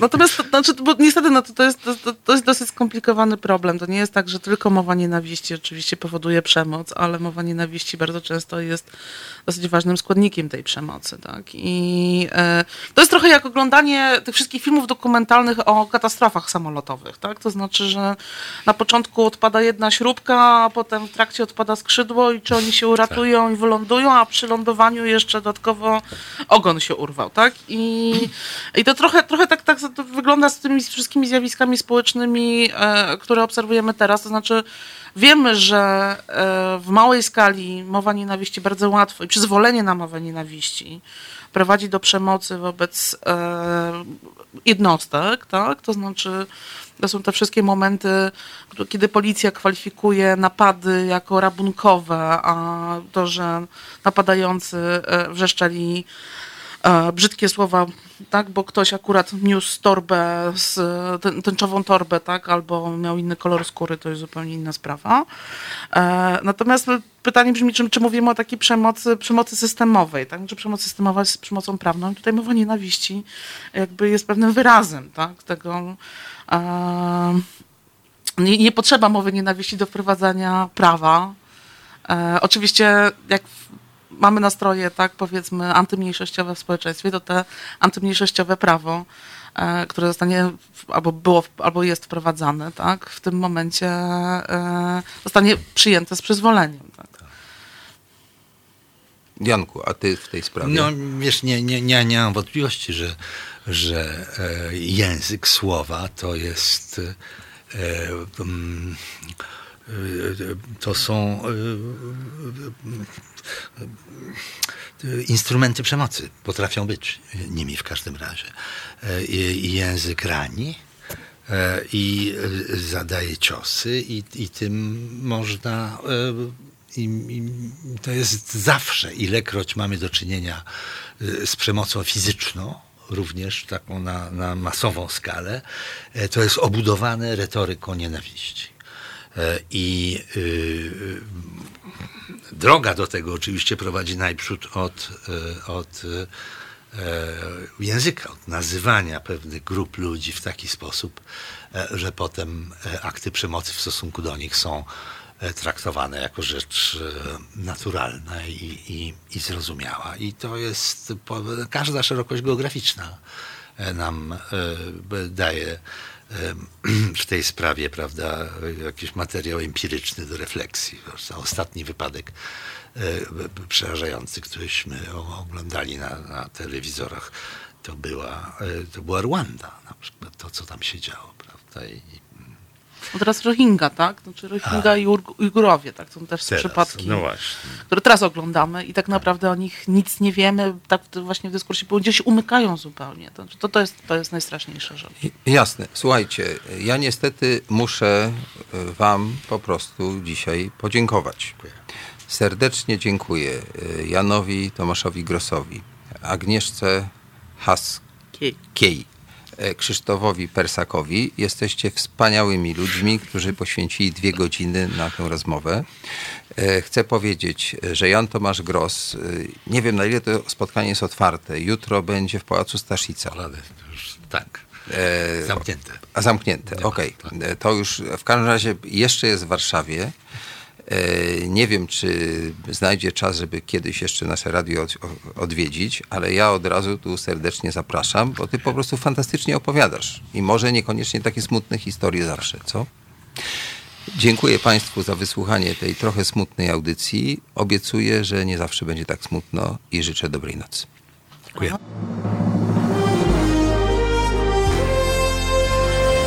To proste. Żeby robić medium prawdziwie obywatelskie, potrzebujemy Państwa stałego wsparcia finansowego.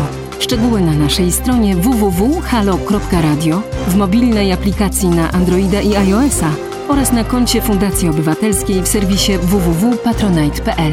Naszym darczyniom i darczyńcom serdecznie dziękujemy. www.halo.radio. Słuchaj na żywo, a potem z podcastów.